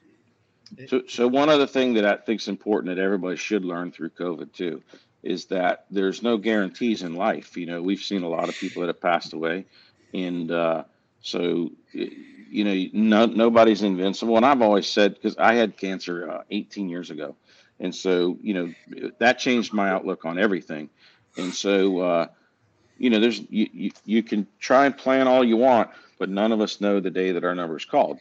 So uh, at the same time, make sure you got a balance because uh, I saw this with my father. He worked very hard. Uh, he's you know from that old school of hard knocks and and worked really hard. But uh, by the time retirement came, he really didn't enjoy his retirement, and so he really probably should have balanced a little bit more out during his his middle years of life. So so uh, I just think that balance for a lot of people is real important because uh, I see too many people that plan on I'm going to do this when I retire. And uh, well, uh, let's use a really good example. Abe Gene Tipton's another good one. My friend Gene Tipton from Al- Altadis built this dream home up there and had everything set up, and you know he only lived another year after that. And so that's what you know. You just you just never know. So anyway, that's my words of wisdom on Al. And and then Jeff, your your dad being in the automotive business like me, one thing I think about daily, like every day, you know, like I don't want to be an old broken mechanic. Like Yeah. and and Kerr, your, your dad was into cars too, you know. I, I, I watch what I pick up. I, I watch like the jobs mm-hmm. I do now because like just these these old guys that retired, you know, they finally have all this spare time, but now they can't move. You know, their Right. their shoulders, their back, their knees, they are just broken men, you know, and it's just they, they sacrificed everything for their families and now they can't enjoy retirement. So But My dad Kevin, chased me away from whenever he worked on a car. He chased me away. He's like, "I don't want you to do this. We, I want you. you you're going to do something different. You're not going to be a mechanic." Yeah, there were there, but if you go back to the older generation, the guys that did that kind of work too, there was a lot of pride in me and like, you know, I'm tough. Yeah. I'm not going to let this broken bolt get me Yeah. down or whatever. yeah, You know, and they seriously, they would they Yeah. would horse on stuff and do things that, you know, now we're we, you know, they, they didn't have safety gear back then. You kidding me? you wore safety glasses. You were like, get out of here, right? So it's like, you know, there's they, they were from a different a different Yeah. era um, where that tough guy, um, you know, mentality, and when you're when you're when you're hitting something hard or whatever, they they just did it. And yes, they sacrificed their bodies and their knuckles and fingers are all twisted up when they're old. Yeah, it's, it's just the way it works.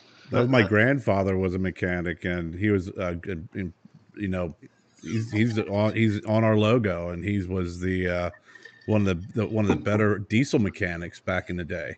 And Um, that's heavy work. yeah, yeah, yeah. Now, now speaking of mechanic work, Abe, did you get that re- tire replaced on your Escalade yet? Remember the one I told you about? It was getting uh, uh, some edge wear when I saw you last. Probably not. Okay, so uh, Probably not. That- that- to that was- with you. Probably not. that, that that that was a no. Hey, so just just a shout out for Kevin. Though he gives out great advice. I told him he was giving one of his Sunday morning talks about something. I don't remember what it was, but I'm like, you know what, Kevin, this is you're spot on, and uh, and more people should listen to that because they they could learn a little bit about cars. And so anyway, Yeah, that, that's one of our most popular segments, uh, uh, the Tobacco and Tech Tip Sundays. So, um, and then speaking of cigar, before we move on, I lit up another cigar. This is the uh, the Corona FSG Farm Roll. I'm addicted to these farm rolls. I'm telling you. You know, like I said, I, I'll be honest. When, when I first saw, like I was in at Corona, um, or actually uh, um, uh, Davidoff, Geneva, Tampa. I saw the price. These aren't cheap cigars. These are like eleven dollars cigars, and I'm like, man, that's a farm roll and then you smoke it and it's like oh my god this cigar so anybody listening tonight corona cigar link in the show notes below the farm rolls you'll become addicted to these cigars really fast so so real quick on that, that cigar not only is it's 100% FSG wrapper binder filler, but it's rolled right here in Orlando by Z, who does the uh, Finca Santa Fe. So. oh I, um, didn't, I didn't know z rolled these oh Yeah, absolutely. So That's some real farm rolls there. That's Yeah. some Yes. shit right there. yeah That's that's, not what I'm that's not, saying, not so- them fake farm rolls from that other company um, but uh, yeah, so these are these are 100 percent legit and made all right here in Central Florida. Right on. Um, so I, I- work for a big company, Bridgestone, and, and just this past weekend, like yesterday, we finished up a big sale, four day weekend. Um, and our company pits every store, and it's like that on any large corporation, pits all the stores against each other for sales, for tire sales, whatever it is. Do you guys do that? uh, amongst your stores? You know, uh, Abe, you'd be like, you know, hey, uh, you know, uh, uh, you know, this store did uh, more than us, or Jeff, you'd be like, hey, you know, you're at Sand Lake. Hey, I notice, uh, you know, Davidoff is selling a little bit more. You guys need to get up on the ball. You know, do you guys do that? Do you guys pit the stores, have incentives, or is, or is it really is just you know it's a company? We're all doing better as a company. Who do you want to go Jeff, first? Jeff, well, Jeff, we'll go. We'll go Jeff first. Okay. So we don't pit any of the stores against each other, but we can compare the metrics of each store, you know, transaction numbers and averages and things like that. It's not fair for us to uh to like say to expect, you know, like, you know, Sand Lake and Davidoff are, are Tampa stores are our highest volume stores versus, you know, Lake Mary, which is a, a smaller store and it's in a different, you know, that's there's not as many people that live up in in Lake Mary as there does is in you know, uh, in Tampa or on where Sand Lake Road store is. And then downtown's the same thing. It's a totally different environment. That's a, you know, that's more people uh, uh, during nighttime and, and crowds like that for the bar hopping scene. So we don't, we don't, um, you know, say, hey, your store's doing less than the other because it's it's not a fair comparison uh, from from what we do. All right. What, what about you, Abe? Yeah, man, that's that, that's spot on. I mean, we you don't want to create intercompany conflict. That's never going to be the answer for anything. Um, and every store is different, especially when you have multiple locations across multiple counties. I mean, I mean, Jeff will tell you in his experience, stuff that sells at one store doesn't sell in another, and every store is different. Um, but we do like to have some intercompany competition. I'm a very much competitive guy, so I do like, and I'm sure Jeff has too. I do like to set up some intercompany contests from our staff because I, I believe in competition is a good thing. So, and it's always in a positive spirit because if it's not, we stop it dead in its tracks. Um, and we have fun, but it's never like a store to store competition. Every store is its own child, just like a parent, right? I mean, all four of my kids are completely different, like literally completely different.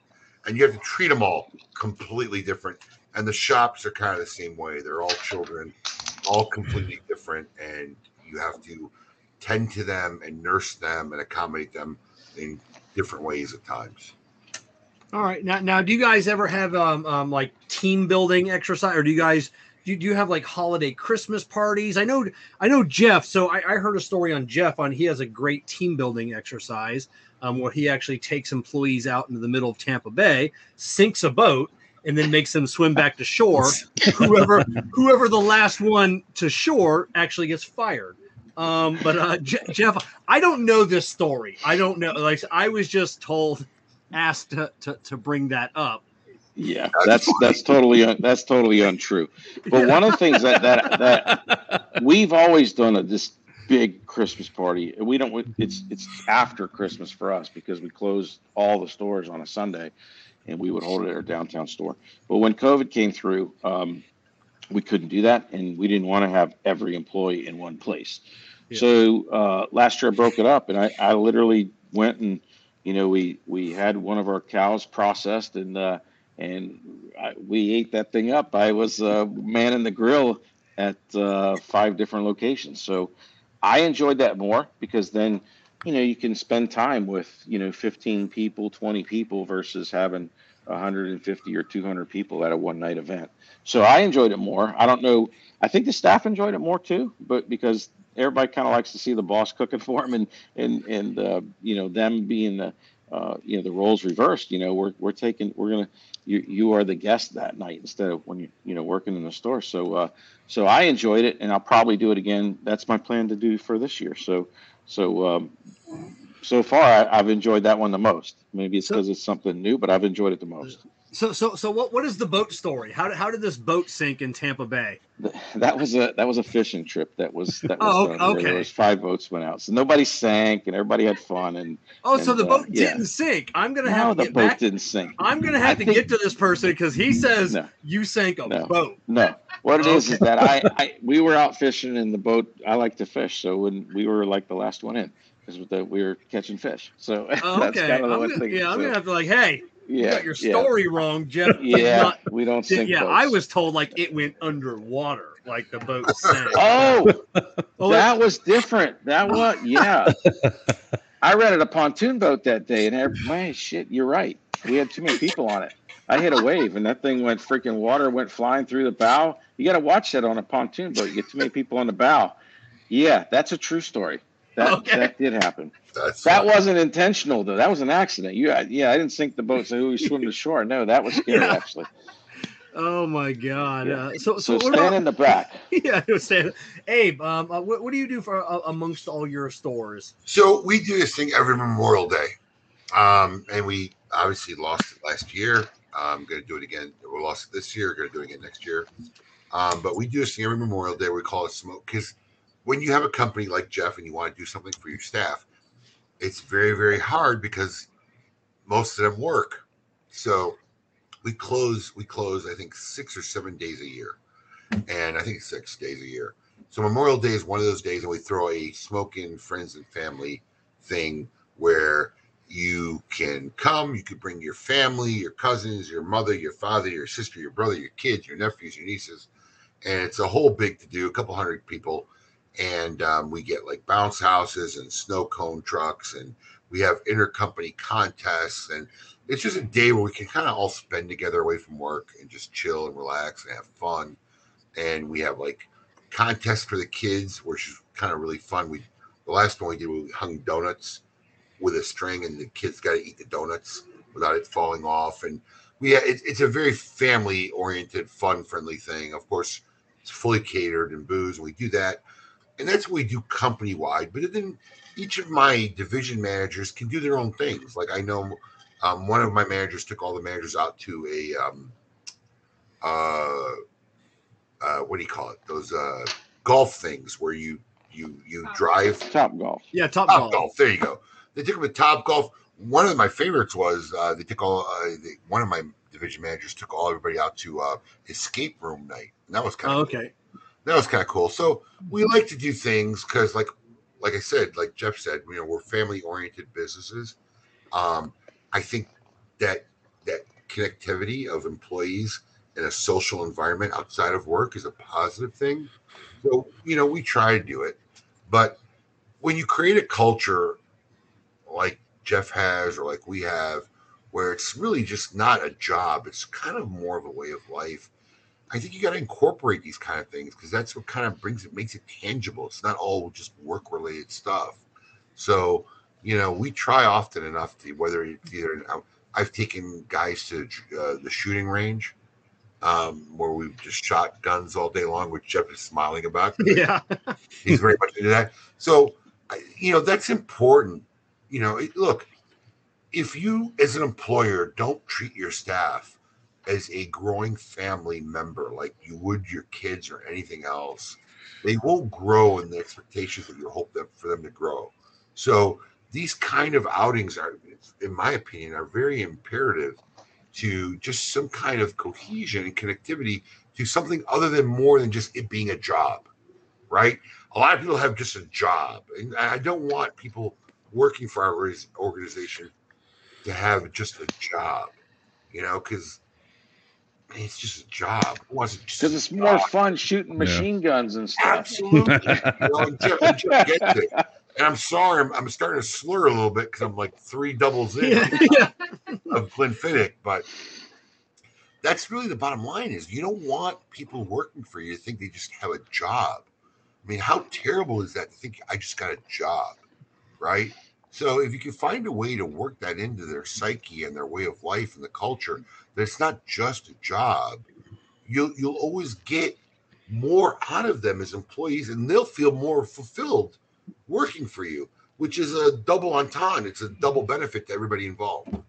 Yeah, I, Nope. I, I feed my employees. Yeah, yeah. Jessica feeds her employees. That's what gets them. Uh, cook- I gets them. for them. That always works. And always, and, and and then and then I'm I'm I'm a mechanic, so like I said, they just they just feed us feed us pizza is, is all is all they do. Um, now now Abe, last time I was I was uh, I was just down at your shop, you know, a month ago, and someone asked me a question, and I never thought about it, and then this and then I thought of Jeff uh, uh, on the at the same moment, but um, Boynton Beach is a Casa de Montecristo. Corona is a Davidoff of Geneva in Tampa. So we'll start with Abe. where where did Casa de Montecristo? Why why not just Smoke Inn? Where did that name and, and is there a benefit of having that name? And then we'll go Jeff the same the same question. Well, I think somewhere along the line, these manufacturers realized that you know certain shops of certain calibers warranted some exposure for them, and it was a very beneficial and mutual relationship. Whether it's a Drew Estate Lounge or a Casa Montecristo or a Davidoff Lounge, our West Palm Beach has a, a Davidoff Lounge, our Boynton Beach stores, uh, Casa Montecristo. Um, and, and, and for the right companies, it's, it's a good branding opportunity. Does it affect and change how we do business? Absolutely not. Um, but these companies help and support. So, you know, the way I look at it is look, as consumers, if you come into our shop and you really enjoy the environment, these are the companies that help sponsor the the environment that you enjoy. So um, they get great exposure. Like if you look look at our Casa Montecristo lounge, there's really nothing branded inside the lounge other than the Montecristo brand because it's a de Montecristo lounge um, store. But you know, we sell everything in our humidor. Um, but they they realize the importance of having the name on the building and the branding and the everyday branding of people walking in. And uh, you know, Jeff will be probably able to tell you the same. There's a benefit to the company and the store, but does it affect how we run our everyday business, how we market? No. Um, we, we run it as a cigar shop, as a tobacconist, and and that's how it works. But um, it, it, it's it's it's a symbiotic relationship with the manufacturer that's chosen to brand their their the, lounge or the store with their name, and it, it, it works out for everybody involved, I believe. Yeah. Now, now, Jeff, why, why Davidoff of Geneva? Why, you know, um, why that name? Why did you choose that? Did they approach you at, at, at one point, or? Yeah, so we have the three Orlando stores, or the Sand Lake stores, the Drew Estate Lounge, Diamond Crown Lounge, is our downtown one, and Montecristo Lounge is the uh, the Lake Mary Heathrow one. So when Davidoff was moving from uh, Connecticut down to um, the Tampa area, they wanted a flagship store. They had stores in, in New York, and uh, so they wanted a flagship store, and uh, so they approached us, and uh, we were looking at putting a store in uh, in Tampa anyway. So we had the uh, location all ready to go, and so uh, you know we we hammered out a deal, and so it's a, a licensed boutique is what they call it. Um, so uh, that store is called a, Davidoff of Davidoff uh, of Tampa is what we call it, but it's Davidoff of Geneva since 1911. Tampa, that's the long word. But uh, so that's it. But it's you know it's owned by us. It's operated by us. It's Corona Cigar. But um, that's why we did it. Um, Davidoff is a is a obviously a global luxury brand. Um, in the part that I always liked about Davidoff is it started off as a retailer, you know, a, a one guy with a Yeah. with a really good shop in Switzerland, and so um, I've always uh, liked the history of that company, and uh, we we do really well with luxury brands. Um, our our mission on cigars is that you know people only have X amount of time to enjoy cigars, so it might as well be the, the best cigar that they can they can uh, that whatever that hour of time is, smoke the best one you can. So uh, so that store's been real well for us, and uh, and again I, I I like all the different companies that we're associated with. So um, manufacturers see a, a branding opportunity for them, uh, and with that, you know they're gonna uh, there's there's things that they do for the, the the stores that they have their their uh, signs and logos hung on. Oh, right on. And then uh, um, uh, next question, and then I, I got I got uh, someone's coming in right now. But a question I get on the week, yeah, yeah, I know. A question I get on the weekly. So Kerr's going to take over this question, and I tell people, please leave me out of it. Please don't put me in the middle. How do and I'm telling you every week, every week there is a, a boutique. There's somebody reaching out to me. How do I get my cigars into Corona Cigar? How do I get my cigars on on the stores of Smoke Inn? And I tell people I like just leave me out of it. I, I don't I don't I don't get involved in that. Like reach out to those guys because like they're like, hey, you you know Jeff, you know you, you give me the hookup. I'm like no no no, I'm not gonna do that. You you know Abe, you just take my cigars down there. I'm like nope, not gonna do that. So so Jeff, uh, how how, do boutiques get on this uh, the your store shelves? And I'll be All right. So for us, the I tell a lot of guys that do boutique cigars, um, the timing is important.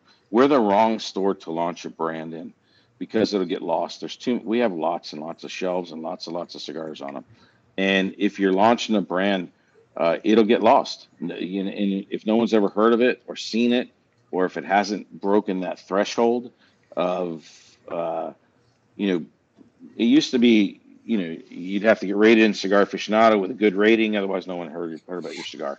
Nowadays, with social media and all these different guys that are that are rating cigars and things, you've got to get a certain level of buzz, let's call it, uh, to meet that threshold.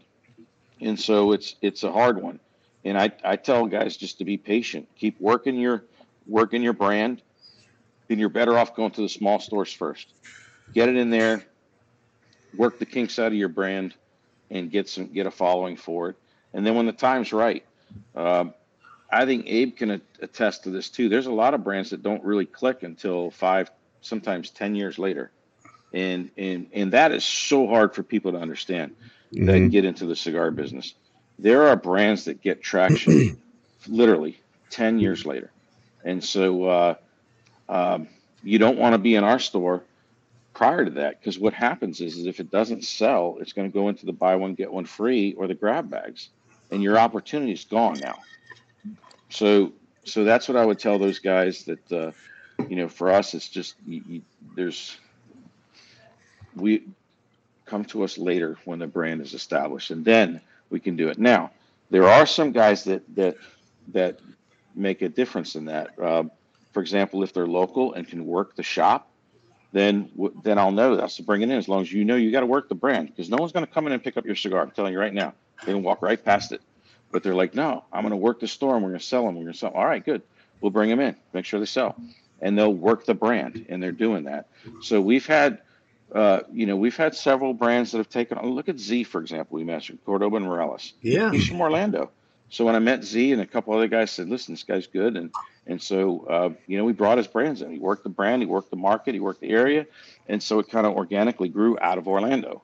Uh, there's another one, Howard G Cigars, working it out of Orlando, you know, and, and it'll grow from there. But uh, that's the key. But if you're not there to, to make your, your brand, you know, get that foothold, uh, if you think, you know, if we order, we make a nice purchase order for you, that's not going to sell though. That's not going to help you. So, so that's the thing. I was, I would suggest guys to build a strong base in your hometown because you got the you get the chance to work it, work it in your home area, and then grow it from there. And then once it starts getting traction, um, then then you can hit the, the, the the bigger stores outside the market. Five to ten years, or move to Orlando. Yeah, and, and, that, and, that's what Kerr Special Kerr. I've been I've been up to South Carolina seeing Kerr. You know, he really works his local stores. He's great. He goes in, everybody knows him. Hey, Kerr, you know, how's it going? And is that you know, regional tri-state area, North Carolina, yeah. South Carolina, get it into Georgia. Yes, I mean, it's, it's, like it's like being with a rock star when I go in with him, and everybody's like, "Oh my God, Kerr," you know. So it, it, you're, you're, overselling that. So yeah, it'd be interesting here. Like Abe is Abe has probably got more of an issue. Actually, we started running this. I don't want to call it a problem we started running in, into this situation even more so in Tampa because originally, you know, Orlando is not the hub for for cigar importers or, or makers. Miami and Tampa is. So when we opened up the Tampa store, yeah, we started getting hit a lot more. But what was what was good about Tampa is that, you know, with, with the J.C. Newman factory there and American cigars being made there, and people wanting cigars that are that are that are made in Tampa as well. It's made it a little better for us too, and also it helps if, you know, let's say like uh, uh, that cigar that the Olivas came out with. Um, uh, you brought it in before me, uh, Abe, and and that cigar is selling for us in our stores. But it, you know, it, if it wasn't for the Olivas being in Tampa to push it, I'm not so sure it would would have would have taken off. So the the Doña anyway, Lydia. Yes. Yeah. Great, great cigar. Fantastic cigar. Yeah. And Wade, tell me about you, you being in South Florida. You probably we, had. We discovered that brand on accident because they came yeah. on KMA. We never even right. knew of that brand. You know, Be, Jeff's 100 percent right. Being closer to Miami, I mean, literally, we're in a, an environment where guys who were line cooks last week are making cigar brands like next month. it, it, it's insane. Um, and it's really difficult. It's one of the reasons why I don't like to go to trade shows, and Jeff could probably tell Yeah. you. Um, one of the reasons why, you know, I, I used to be able to walk the floor and do whatever I wanted 10, 15 years ago. And now I can't even take a pee at a urinal without somebody trying to sell me something. And it becomes disheartening in a way where, like, you know, you just can't viably sell every brand. I'm not I'm not at that level yet. I mean, there are probably a, a handful, four, maybe three or four companies that could do that. We're, we're just not at that level yet. We could sell every brand.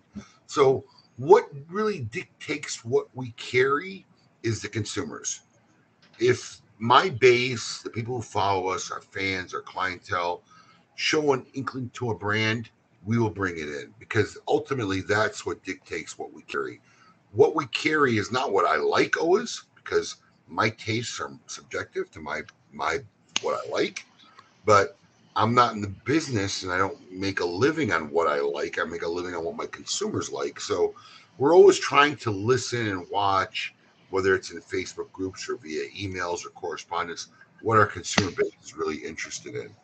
Um, there are, you know, Jeff Jeff really hit it spot on. You really got to get to a point where you have some kind of relevance because the bigger you are, the more you have to offer, the harder it is for a new company because they get lost in the mix, right? I bring in a new brand, I throw it in, in my humidor or, or, our website, and it just gets lost in a, a plethora of, of many different brands. So it makes it hard for them. And when I bring in a brand, my goal is ultimately to have success for that company and our relationship. I don't want to bring in a brand that's just going to fail. Um, there are companies that get it right off the bat because we have tools, whether it be our Cigar of the Month or KMA Talk Radio or or our Connoisseur Club or the Great Smoke. We have vehicles that help propel a brand into some kind of notoriety. And the more willing a company is to be involved in that, to help their own growth, the more we'll work with them. Like, I mean, a perfect example for us personally is McAuliffe. You know, McAuliffe, these guys are are uber intelligent, right? These guys are like Microsoft company people, super smart, learning the cigar game, but make a good quality product. And I love the way they they work. They do things with such um, thought and process of in, in cognizance of what's going on and what's the plan. You know, we started working with them recently, very recently, like a couple months ago, and they found a lot of success in our in our business and our clientele. Um, so when we find a company like that that has the vision and and and able to work, we, will take a chance on stuff like that. You know, we'll work with companies like that. Um, but some companies don't get that way, and then you know Jeff Jeff knows it better than anybody. He's been around as long as I have and bigger than I have. You know, we, get beat up all the time to bring in brands, and it gets very demoralizing. I have a hard time at trade shows telling people, "Yeah, see my buyer." See, you know, it, it's very depressing. But um, there are companies that really know how to work it. Look, as a new cigar company, there's a certain level of responsibility you have upon yourself to be able to know how to market yourself and promote yourself in the world. If you don't know how to do that, it's very it makes it harder for any retailer. Forget Jeff or myself or anybody else. If you don't know how to do that as your on your own as a company, it makes it very hard to bring that brand in. So it, it it's a balance. But at the end of the day, you know, our humidor and what we offer, whether it's in the warehouse or e-commerce or in our stores, is dictated by the consumers. So to any new cigar company, if you don't know how to reach the consumers to create that demand, then to come to me and tell me you make the greatest cigar possible doesn't really have an effect because at the end of the day, I don't run a museum. Jeff and I don't run museums. We run stores that we want product that people want to buy. And if you haven't if you don't work to create that ambiance, that image of people out there wanting to buy this brand, it's very hard for us just to do the work for you. So, you know, that's that's really the where that stands.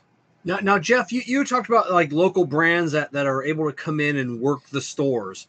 Mhm. Um, and a question for both of you. Um, do, do you allow um, reps or brokers to come in whenever they want? Do they are, are they allowed to come in, talk with the employees, um, work with the employees, or do they schedule appointments? Or so how, how does that work? You know, with, with you with Z, when he is he allowed to come in whenever he wants, talk with your employees, you know, inform them, or is it a little bit more structured?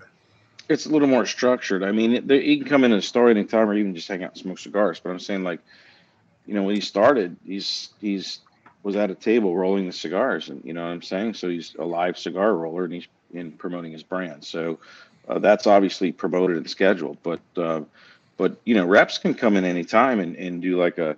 a uh, obviously, we want them coming in talking to the staff because educate them on their product. Um, but yeah, you can do something as easy as a cut and light type of thing. Um, you know, just pushing your brand. So, so if the cigar is on the shelf, of course, you're anything you can do is, to help sell it is is welcomed. Okay. What, what about you, Abe? Uh, are, are, are reps, brokers welcome anytime coming in, talk to your employees, or they need to like talk to you first? I want to come in and just chat. You know, I, I have an operations guy, and the rule of thumb is look, we, we want reps to be involved. In fact, we find the greatest, the brands that have the greatest amount of success are the reps that are most involved in our retail shops with our clientele. So, you know, and I'm sure Jeff will tell you when you have e commerce and you have retail, there's two different philosophies and practices that go into place for stuff like that. So, for our retail shops, we welcome them. We want them to get involved. We want them to know our clientele base. And you know the ones that really work that really have the most success in the stores um, we don't deter them we don't we don't tell them not to come to the shop we want them involved um, obviously like jeff there's a structure. So you know you know they, they visit our pretty much our headquarters first and then kind of schedule the ancillary stuff at our other locations. But we want them to be involved with the client base. The guys who come and work the stores on, the retail level, on the store level, the guys who come and work the stores and show a presence and actually get to know the clientele, honestly, long term, have the most suc- success. Right, right on. Um, Jeff, I know I know we're running uh, short on time here. Uh, one thing I recently just found out about, and I need to know where this is at and and where we will where we will see it again. Um, this is the the Lake County Corona Cigar Lake County chopper that Yeah. has that has a built-in humidor. Like if someone someone sent me this, and I'm like, they're like, ask Jeff where this bike is at. Jeff, so where, that's where where is where is this bike? that's in Daytona at Big Tony's Chop Shop. So we used to have it in our stores, but that thing is like it's 10 and a half feet long. Yeah, I So think you got it right on. I think it was like yeah, ten feet six it's- inches. Yeah, Yeah, so it's 10 and a half feet long. So it takes a lot of space. And then, uh, you know, if you're trying to move it in and out, things end up getting dinged up. So it's at a friend of mine's place over there in Daytona, Big Tony's Chop Shop. So, uh, is, yeah, is it on display or is it just just being He's got it on display there? with he's he's got it on display there with Wow. other bikes too. Oh, Yeah, okay. so so that was built by a local guy in 2005, uh, called Lake County Choppers. Uh, he's no longer he had a he had a, a, a health issue, so they're, they're no longer no longer in business. But yeah, that bike was a lot of fun. Um, and in in I wish he was in business because all I got to do is say he's got I got great things to say about him. He did everything he said he was going to do, and it was a new business too. So uh, um, you know, when you have a new business says I want to do this, this, and this, and you know Yeah. they don't always deliver on what they say, but that guy delivered on everything he said. And that that Mhm. bike is a freaking hoot to to to uh, ride because it's loud, it's loud and it's powerful. But uh, yeah, so but it doesn't hold a lot of gas. That's the problem That- the yeah, humidor's in the middle yeah, and it uses a lot of gas too. Because when I ride it, man, I get on it. I like the sound of it, right? I like to see the blue flames come out of those short little pipes. Yeah. So uh, it only does that at wide open throttle, so that's the way we'd hit it. But uh, yeah, it, you can only literally it, every 15 miles you need to go find a gas station.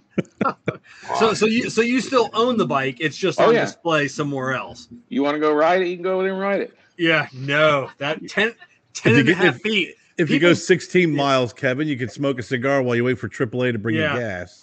Yeah, People Kevin, don't it's under, it's, yeah. it's not that hard when you're going straight. It's it's yes. the length is more difficult The- in your turns. that, But that going straight yeah. is freaking great. So yeah, because well, it's got like a fast go straight. yeah, it's got like a 300 rear tire, so I mean, it's Yeah. it's, it's it's perfectly straight. But yeah, people don't they don't realize 10, a 10 foot long bike that is a nightmare. That is a nightmare to turn. Abe, you never you never did a bike, a car, anything like that. Look, um, whether he wants to acknowledge it or not, Jeff's been one of my mentors in my career. One of the guys I've looked up to, and and, and see how how things are done. Sometimes I've, I've gone to Jeff for many times for advice. Um, we've given away a lot of cars, and um, we given away a Harley, a couple of three or four cars over time. Um, we kind of don't hold on to anything like that, so uh, we don't have like a company one. Um, but whether it be the Hummer that he first made, I don't know. What, how long ago did you make that Hummer? 2003, and I still drive it every day. So Right. originally it was totally wrapped. It was a total, it was a running billboard. Right. It did a great job until the until the wrap. Literally, I left it on too long. It looked like uh, you know crinkled up tinfoil from where it was where, If it, where it any- baked on. If you're any intelligent business person, I don't care what industry you're in, you'll always look at the greats, right? You want to figure out, you know, what they did, how they did it. Can we do it differently? Can we do it in another way? And you know, just from one of those guys in my my career, I'm just going to admit it. You know that I've looked at because Jeff was a, a pioneer in his time, and you know we we we've looked at him, and he's a guy who I've been able to call and ask for advice at times, and his wife has been very helpful to us. And um, you know, there's nothing wrong with that. I believe in that, and, I try to pass that on to people who reach out to me now. There's other retailers who will reach out to us and want advice, and and I try to pass that on in the way that it was given to me in my career. So um, no, we don't have a standing item like that. In fact, since we opened the warehouse, we've been looking to get like a sprinter. In fact, Tanya, was one of the ones that kind of helped us look. We are looking for like a Ford Sprinter or Transit for the warehouse. We already have the wrap design made. Um, unfortunately, the one Sprinter that they found for us is diesel.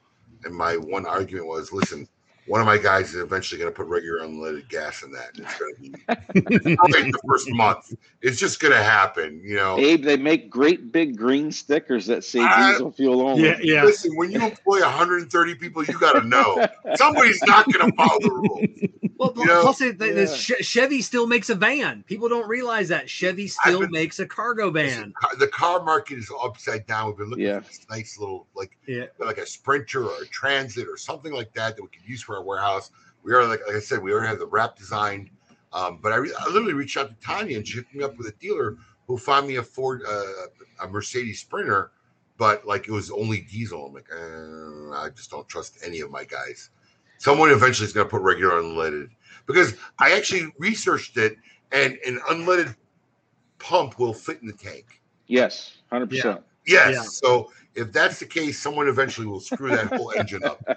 But Yeah. um, you know, we don't have anything currently. But Jeff's literally one of those guys who's a pioneer in the industry. Industry. Um, no one, in my opinion, uh, as far as on the retail level, has worked harder for our industry as far as uh, legislation and lobbying. Um, he's a guy I have utmost respect for him and his whole family, and um, you just, just you know, if you're any kind of guy in a businessman, that's the kind of guys you want to look to. You want to look to people like that that you could learn from and grow from and become better for. So, you know, just wanted to share that with you, Jeff. Thank you, No- Abe. I appreciate that. But but that Sprinter van, just to let you know, p- put the order in and wait for it then, because you, you you definitely need one. And here's the other thing: when I got that that Hummer and I wrapped it, there is a trade off to this. And one of the things that um, people have said is that no one's going to promote your brand as much as you, right? So you got to be you got to be willing to promote your brand all the time. But there is you do sacrifice, you know. You can have somebody follow you home because they're, you know, Yep. looking at the truck, and next thing you know, somebody's wanting to rob you at a stop sign or something.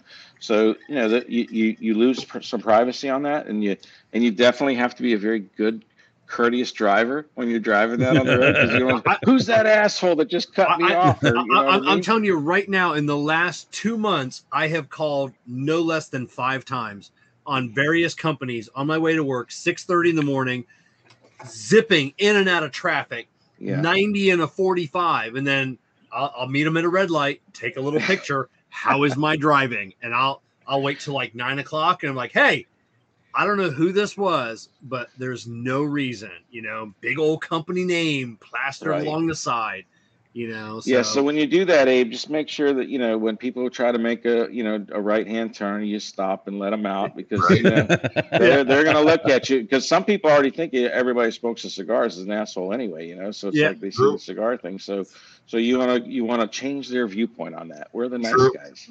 That- that- that's True. it. Now, now, Abe, you had talked about, uh, um, you know, you'd reach out to Jeff a couple times. Now, is there something that that Jeff has done, you know, uh, in, in the past, or it's, and you're like, damn it, he got me on that. Like that's something I wish I would have done. And Jeff, the same thing with with Abe. But Abe, I'm sure, uh, is it is it the catalog? Do you wish you had a catalog like? Because Jeff's got a kick ass catalog. No, I, I- I really don't look at things that way um, on a personal level. I mean, actually, I actually had conversations with Jeff about a catalog. I think he literally advised me, "Don't do it." At this point, you know, Really? Okay. Well, it's too Yeah. late to start. That's my point because I started with a catalog in 1996, and Okay. times have changed. And so I said, you know, really, it, it if you're this far into it, there's no need to because you know it, it's just not what it used to be as far as printed catalogs. But but I, I will say, I remember when Abe called me about having a bar, and he called me about the liquor license. I told him, I said, listen, the bar. There you go. I said, I said, Abe, the bar one. is. There you go. I said, I said the bar is real important, but there's there, a lot of people don't realize the headaches. So just be prepared. And so, because you you know the worst thing is is when somebody gets into a business and only sees the glory, but not the not the bad side of it. And I said, you know, just be prepared because there anything and everything you think that can crazy that can happen at a bar can and will. So you know, and and and those phone calls happen at eleven o'clock and midnight and two a.m. You know, so Yeah. but but but I'm a f- I will tell every retailer out there. I think if if you have the ability to have a bar with the cigar store, you, you need to have it or you should have it. You shouldn't be. It's you know a lounge costs you money if you're not selling beverages to go with that space, and that's the key. So you know, but unfortunately, a lot of I feel bad because there's a lot of great retailers out there, and they you know the laws in their community don't allow you to sell drinks, No. and but yet you you still have to pay the rent for people to sit there. So that's when it gets tricky. So so yeah, I, I, you know. Anyway, I, I always try to tell the good with the bad. Listen, what most people don't realize, Jeff is the Bo Jackson and and Deion Sanders of the cigar industry. He's one of the very few people who has broken the threshold in two different industries. People don't know this, but Jeff is like the premier, like the premier liquor account for most of these distributors in the country. Like he's the number one resource. So he's not just done it in cigars, he's done it in liquor as well. We are nowhere near. We have bars in our stores and we have decent bars, but nowhere to the the caliber of what Jeff is doing in his bars. And and that's a testament to what Jeff does. What people don't realize in this industry is, and, and you know, there's been a lot of drama in the past couple of weeks. Um, but what people don't realize is the truth is this industry is a very helpful industry. You know, if you ain't a cocksucker and just an out and out lying, conniving, maniacal person, this industry is very, very giving. Um, Jeff has many times throughout his career offered me advice and help, and and you know, and and unlike other places, we're in the same backyard, kind of. We're in the same state, you know, um, and you know that's one thing about this industry that I always find loving is that everybody's really kind of giving. And if you don't get that, you're really not in this industry as far as I'm concerned. Um, you know, Jeff is one of those people who is Carter's own path, but yet when guys like myself and I, I don't know who else he may have dealt with in his career or his time have reached out to him, whether it's him or Tanya, they've always been giving to, to help out and give guidance. And I, I try now to continue that when people ever reach out to me um, who want guidance because I, I just think that's the way life is supposed to work. You know, I mean, call me silly, but I just think that's the way it goes. So when True. when somebody reaches out to me, I never want to shun them, and it happens more often than you think. Whether it be a guy who's already been in the business for a while or a guy who's just thinking about getting in the business, I never try to discredit that and just try to give them my two cents for whatever it's worth. Because when I've been in that situation, whether it's guys like Jeff or Jim Colucci or Sal Fontana or, or Lou Rothman or many of the guys who I've been blessed with to have relationships with, they were never hesitant to give me advice and help. I mean, I'll never forget one time I, ta- I, called Lou Rothman up early in my career. And I said, Look, I want to start doing these kind of samplers. We just got in the online business, whatever. And, you know, I just need a couple, a little bit of this and a little bit of that to help make some samplers. And he sent me enough shit that lasted me like three years. Like I was in a heart attack, you know, because his scale of, pers- of perspective was, he had no idea how small we were. And he thought he was just sending me a little bit of stuff. Yeah, I, I, am like, Lou, can, can I pay you over like three or four months? I mean, I was so embarrassed by the, the, the situation, but no one has ever been hesitant to be helpful to me, whether it's Jeff or Lou or Jim or Sal or any of these guys in my career. And I try to pass that on. And any anybody who really doesn't get that in this industry, as far as I'm concerned, is really not in this industry. Well, well, Abe, one thing I think that's important is that I look at the industry as it's an it's a nationwide industry, right? And the guys that go to your shop, go to our shop, go to Chicago, go to LA, you know, they, they travel around. And the one thing I really don't like seeing is that guys that um, have money want to open this store. I don't want to see them lose their lose a bunch of money, right? They're doing so, it as a hobby. Yeah, and so I try to you know, coach them or lay it out here. If you want to do this, this, and this, and it'll work. And you'll be surprised. There's some guys that have really done good. And uh, uh, like Industrial Cigar in Texas, these guys have done good. And uh, you know, so there's certain people that you'll that'll ask questions. You'll tell them what what what works, what doesn't, and how we've dealt with some problems like they're dealing. And you know, there's there's there's there's quite a few guys that that uh, that I, I really like talking to and, and anything I can do to help, you know. And so, because I think that's critical because the industry is better when we have a lot of, I think every, every city should have a fort. And that's when I say a fort, the fort for cigar guys, you know what I mean? Because if we lose, it's almost like politics, right? If you lose a city or lose a state where there's no like Republicans there or whatever, it's, it's all one party um, it's not good. So we need to make sure that we've got a, a you know, each it's Chicago. There needs to be a damn good cigar shop there. Denver, there's got to be a good cigar shop because if there's not, think of these guys that move around. That's part. That's a big pocket of the country that's not represented by what we do. So, so that's why it's important to have really good shops or good fortresses, I call them cigar fortresses throughout the country because we're all in the same boat, right? And the better that our stores are, the more resilient we are when the bad guys come after us. You know, the guys that want to do these crazy taxes or make where you can't smoke People inside the don't cigar realize shop. how very little amount of really like A class, B class cigar shops there are in the country. It's such a small number. They don't even realize. I mean, there's more C stores in just Manhattan. There are, there are premium cigar shops in the whole country. Right. You know? and we you're need it. So, right. so we need a strong network of that so that when these issues come up, you know, we got to have a good presence throughout the country.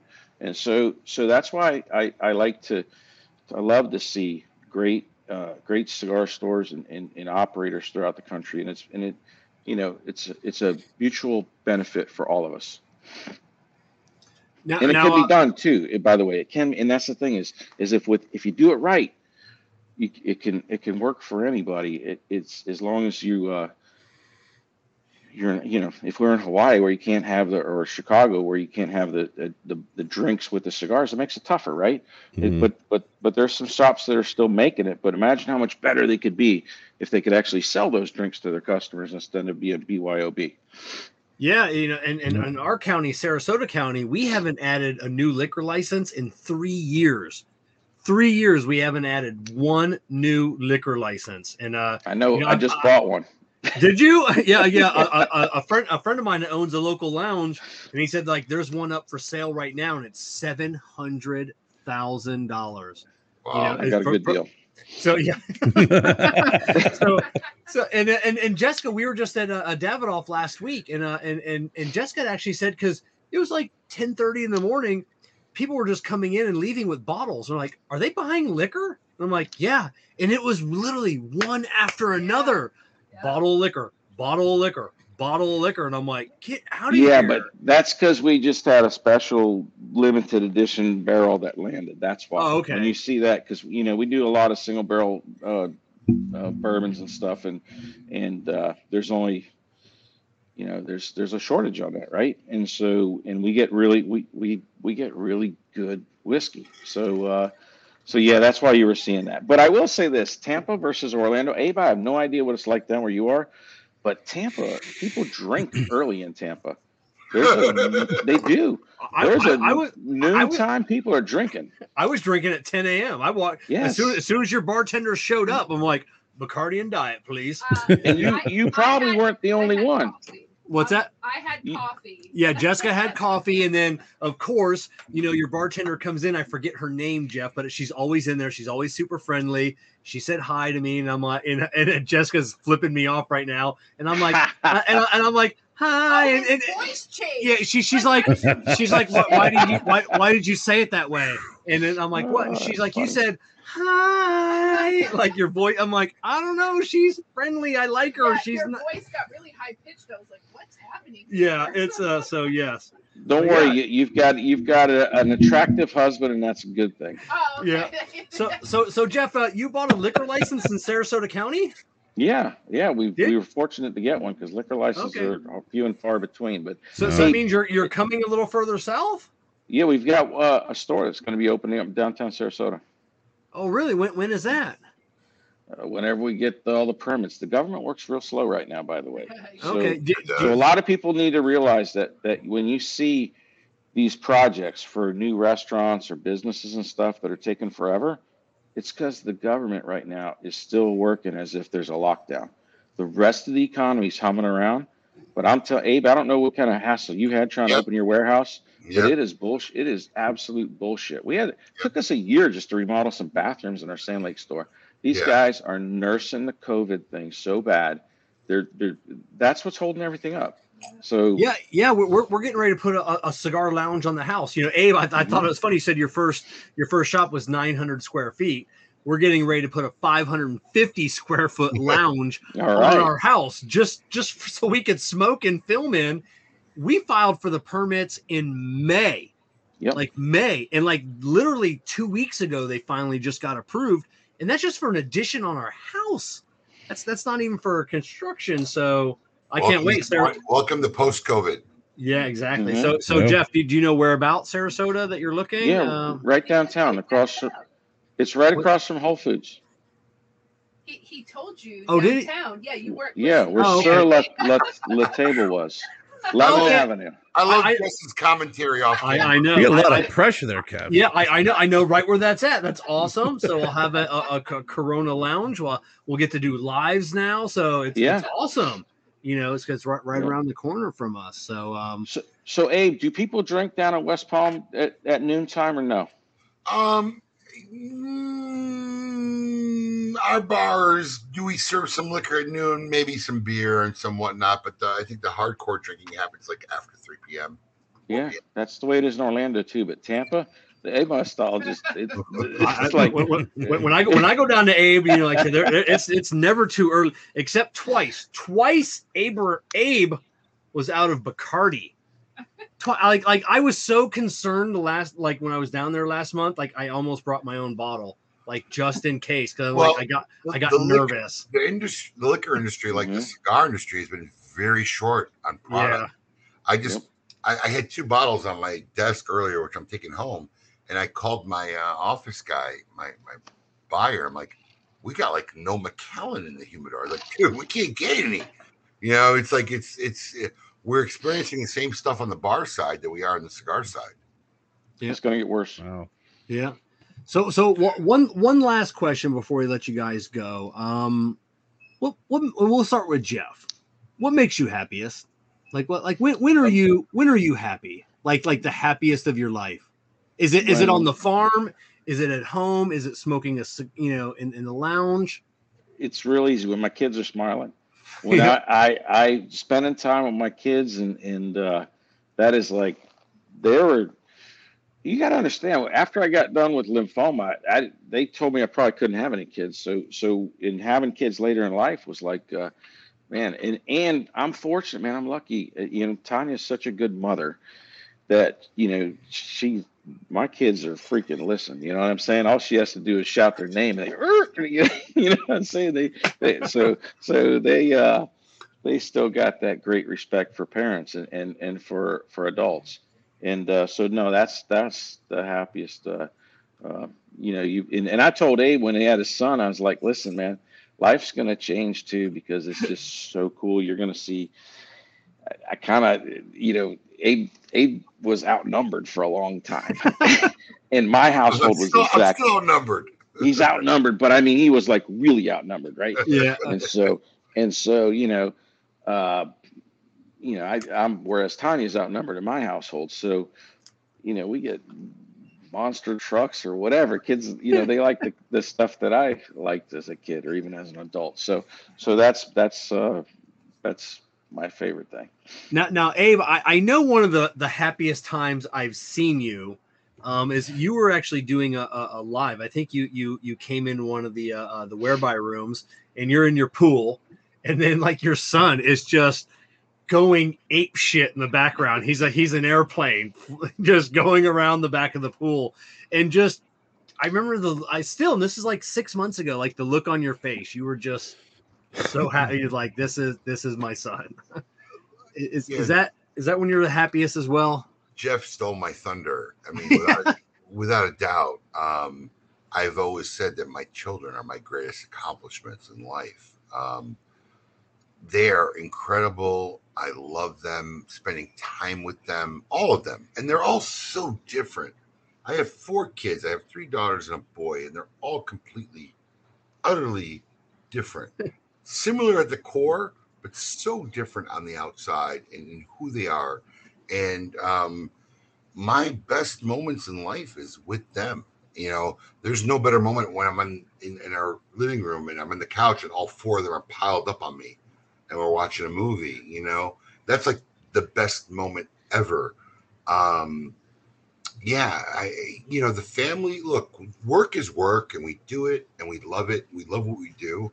I don't think Jeff or I, or I could do what we do every day unless we really loved what we do, which we do.